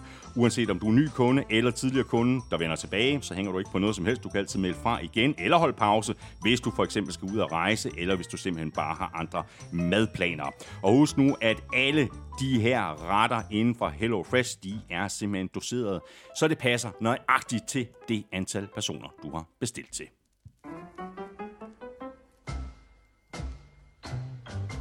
Skulle tro, du har prøvet at lave radio før. Skal vi øh, til quizzerne? Lad os gøre det. Sådan. Vi skal have quizzen. Oh. Det er tid til quiz, quiz, quiz, quiz, quiz. Nå, Mr. Elming, øh, ja. skal jeg svare på, øh, på dit spørgsmål først? Jamen, øh, det må du gerne. Uh, Fort Niners står i sin 8. Super Bowl. Det er der faktisk hele fire andre hold, der har præsteret, altså at spille sig i mindst 8 Super Bowls. Hvem er det? Jebsen, øh, skal vi ikke øh, gå lidt tilbage i tiden øh, til Cowboys? De må være på listen, er det ikke? Cowboys er præcis i 8 og har vundet de fem. Ja. Steelers, de må også være på listen. Steelers har 8 og har vundet de 6. Yes. Øh, så... Bum, bum, bum, bum, jeg overvejer Packers, men det tror jeg ikke helt på. Jeg overvejer også Rams, og det passer heller ikke. Øh, Broncos måske? Den havde jeg ikke regnet med, at du havde hævet frem med posen, men det er fuldstændig korrekt. Man glemmer, at Broncos faktisk har været ja. i 8 Super Bowls og har vundet de tre. Så mangler jeg hvad? Så mangler jeg... Så mangler kun en enkelt. Hvem har jeg? Du har taget uh, Steelers, Cowboys og Broncos. De er alle sammen otte. Ja. Så er der et hold, som ah, som også er Patriots. Nå, det var godt, jeg sagde Patriots, Patriots har været i 11 Super Bowls øhm, og vundet de seks. Så altså, de fem, øh, øh, de har været i der, der tabte Brady jo de tre, og så har de tabt to ja. ud over det. Øhm, en med, øh, en, en med øh, hvad hedder han, Drew Bledsoe som quarterback til Packers, og så tilbage i Super Bowl 20, hvor de jo mødte Chicago Bears og blev fuldstændig trumlet af The 46 øh, defense. Øhm, lille øh, ekstra øh, fact her. Øhm, hvis Fort Niners vinder Super Bowl, så kommer de op på siden med Patriots og Steelers som de eneste hold, der har vundet øh, seks Super Bowls. Hvorimod hvis Chiefs vinder, så bliver de det første hold i 19 år til at vinde to Super Bowls i træk. Sidste gang det skete var selvfølgelig Patriots mm. i 2003 og 2004. Så var der min quizzer til dig, øh, quizzen fra Jakob Question Mark Hansen, og det var jo øh, Take the Goddamn Points, øh, quizzen du valgte, og den gik altså på øh, Harrison Butker, øh, der rykkede højere op øh, af ranglisten i år i forhold til øh, flest field goals nogensinde i playoffs. Øh, der er seks kickere, der har sparket flere field goals i playoffs ja. end Butker. Ja. Jeg siger Adam Cherry selvfølgelig, han må være nummer et. Det er fuldstændig øh, korrekt. Godt, så holder jeg lige fast. 6, 56 field goals. Jamen, det er også vanvittigt. Så, så holder jeg faktisk fast i Patriots, så siger Steven Goskowski. Jamen, det er fuldstændig korrekt. Han uh, ligger lige, uh, lige bagefter med ja. 41 field goals. Ja. Så siger Robbie Gold. Ja, han er uh, nummer 6 med 29, så du uh, mangler tre uh, kickere. Øh, okay. Nå, det var lidt interessant. Øhm, øhm, Åh, nå. Skal du have lidt hjælp? Ja, jeg skal have lidt hjælp. Ja. Øh, vedkommende her kom ind i ligaen i øh, 98 for Redskins. Han er klart mest kendt for sin tid i Eagles. Han var også et smut forbi 49ers og Lions, ja, faktisk. Ja, ja, ja, ja, ja. Øhm, jeg ved udmærket, hvem det er. Giv mig lige hans fornavn. David jeg ved det godt. Kom med det. Akers. David Akers, for fanden. Ja, ja, godt. Ja. godt, så har vi den næste. Det lyder næsten, som om han kom fra Danmark. Gary fucking Anderson. Exactly. Ja. Jeps, så som, mangler vi... som ikke brændte et eneste field goal i 1998-sæsonen, før han stod i NFC-finalen imod Atlanta Falcons med Morten Andersen. Ja. Og så brændte han i NFC-finalen, og ellers havde Vikings været i Super Bowl med Randall Cunningham som quarterback og Randy Moss som rookie receiver. Mm. Godt, Elming, så mangler vi kun lige en, øh, en enkelt spiller, og jeg kan hjælpe øh, med at sige, at øh, han mest er, er kendt for sin tid i, øh, i Packers. Uh, Ryan Longwell. Nej. Skal du have fornavn? Ja. Et, et andet fornavn end Ryan? Ja. Mason. Crosby. Mason Crosby. Nå, han er okay. også på listen. Nå, han er jo lige stoppet i år jo. Uh, han blev fyret ind i sæsonen, det er der, du ved, jeg, ja, ja, hvor man tænker, ja, okay, ja, ja. Nå, wow. Ja, hvad er han? Okay. 38, 39, 40, et eller andet i, i den stil. Godt, går jamen, ikke, går, går ikke op i Packers, går ikke op i Packers kicker. det er der ikke mange, der gør. Godt, uh, Elming, uh, vi venter med at lave vores uh, picks til næste uge. Uh, status er, at uh, konferencefinalerne sluttede 2-0 til mig. Dermed er den samlede stilling nu 184-172. Det var meget godt, du lige fik lukket mig til at tage Chiefs. Sådan er det jo. Det var dejligt, så, ellers, ellers var det ja. endt uh, 1-1. Øhm, godt, øh, det var det. Øh, tak for det, Elming. Øh, vi er tilbage igen i øh, næste uge med vores øh, Super Bowl øh, optakt, hvor vi går meget mere i detaljer med de to hold og zoomer ind på de forskellige matchups, der er i kampen. Og i øh, næste uge, øh, der har vi jo besluttet af logistiske årsager at udkomme en dag senere end øh, sædvanligt, så det bliver altså øh, onsdag den øh, 7. februar. Det går jeg ud fra, at vi er enige om. Ja, ja, og det passer perfekt, fordi så er vi lidt tættere på Super Bowl og har måske exactly. et lidt større overblik over, øh, hvem der eventuelt er skadet, eller hvad der er små ekstra historier osv. osv. Nu må jeg så lige øh, anbefale, at man hopper ind på Gul Klud, og også lige tjekker vores Super Bowl-sektion, exactly. fordi den kommer til at blive øh, fyldt med, med lækkerier, og der ligger allerede nogle, nogle, nogle sjove artikler derinde allerede. Tak for det, Emling, og øh, tak til dig, fordi du øh, lyttede med. Hvis du øh, godt kan lide det, vi laver, og godt kunne tænke dig, at vi øh, napper en sæson mere, så skulle du tage og støtte os med et øh, valgfrit beløb på tier.dk, tital.er.dk. Du kan også bare trykke på øh, linket øverst på nflshow.dk, og husk, at når du støtter, så giver du altså lige dig selv chancen for at vinde et gavekort på 500 kroner til fanzone.store. Og når vi kommer op på øh, 750 støtter, lige nu er vi på øh, 680, så kommer der altså en hel del øh, flere lækkerier i den her pulje. Blandt andet den her fodbold fra Super Bowl. Fra Super 25. Bowl, fra Super Bowl 25. Kæmpe stor tak til alle, der allerede støtter, og et øh, lige så stort tak til vores øh, gode venner og øh, faste partner fra Tafel og Otted fra Danske Licensspil. Husk at støtte dem, de støtter nemlig os, og i forhold til Otted. Husk, at man skal være minimum 18 år og spille med omtanke. Har du brug for hjælp til spilafhængighed, så kontakt Spillemyndighedens hjælpelinje Stop Spillet eller udluk dig via Rufus. Regler og vilkår gælder. Også tak til øh, HelloFresh for at være med os igen i dag. Hvis du ikke allerede er kunde hos øh, HelloFresh, så kan du blive det i en ruf, og du kan ovenikøbet spare en uh, hulens masse penge på dine fem første måltidskasser, helt op til 1.199 kroner, og så får du faktisk ovenikøbet fri fragt på den øh, første kasse. Brug vores kode HFNFL på hellofresh.dk, og husk, at det her tilbud der altså både gælder for nye kunder og for tidligere kunder, der har opsagt deres abonnement for mindst 12 måneder siden. Tak også til Danish Crown for at være med os øh, i dag og i de kommende to uger.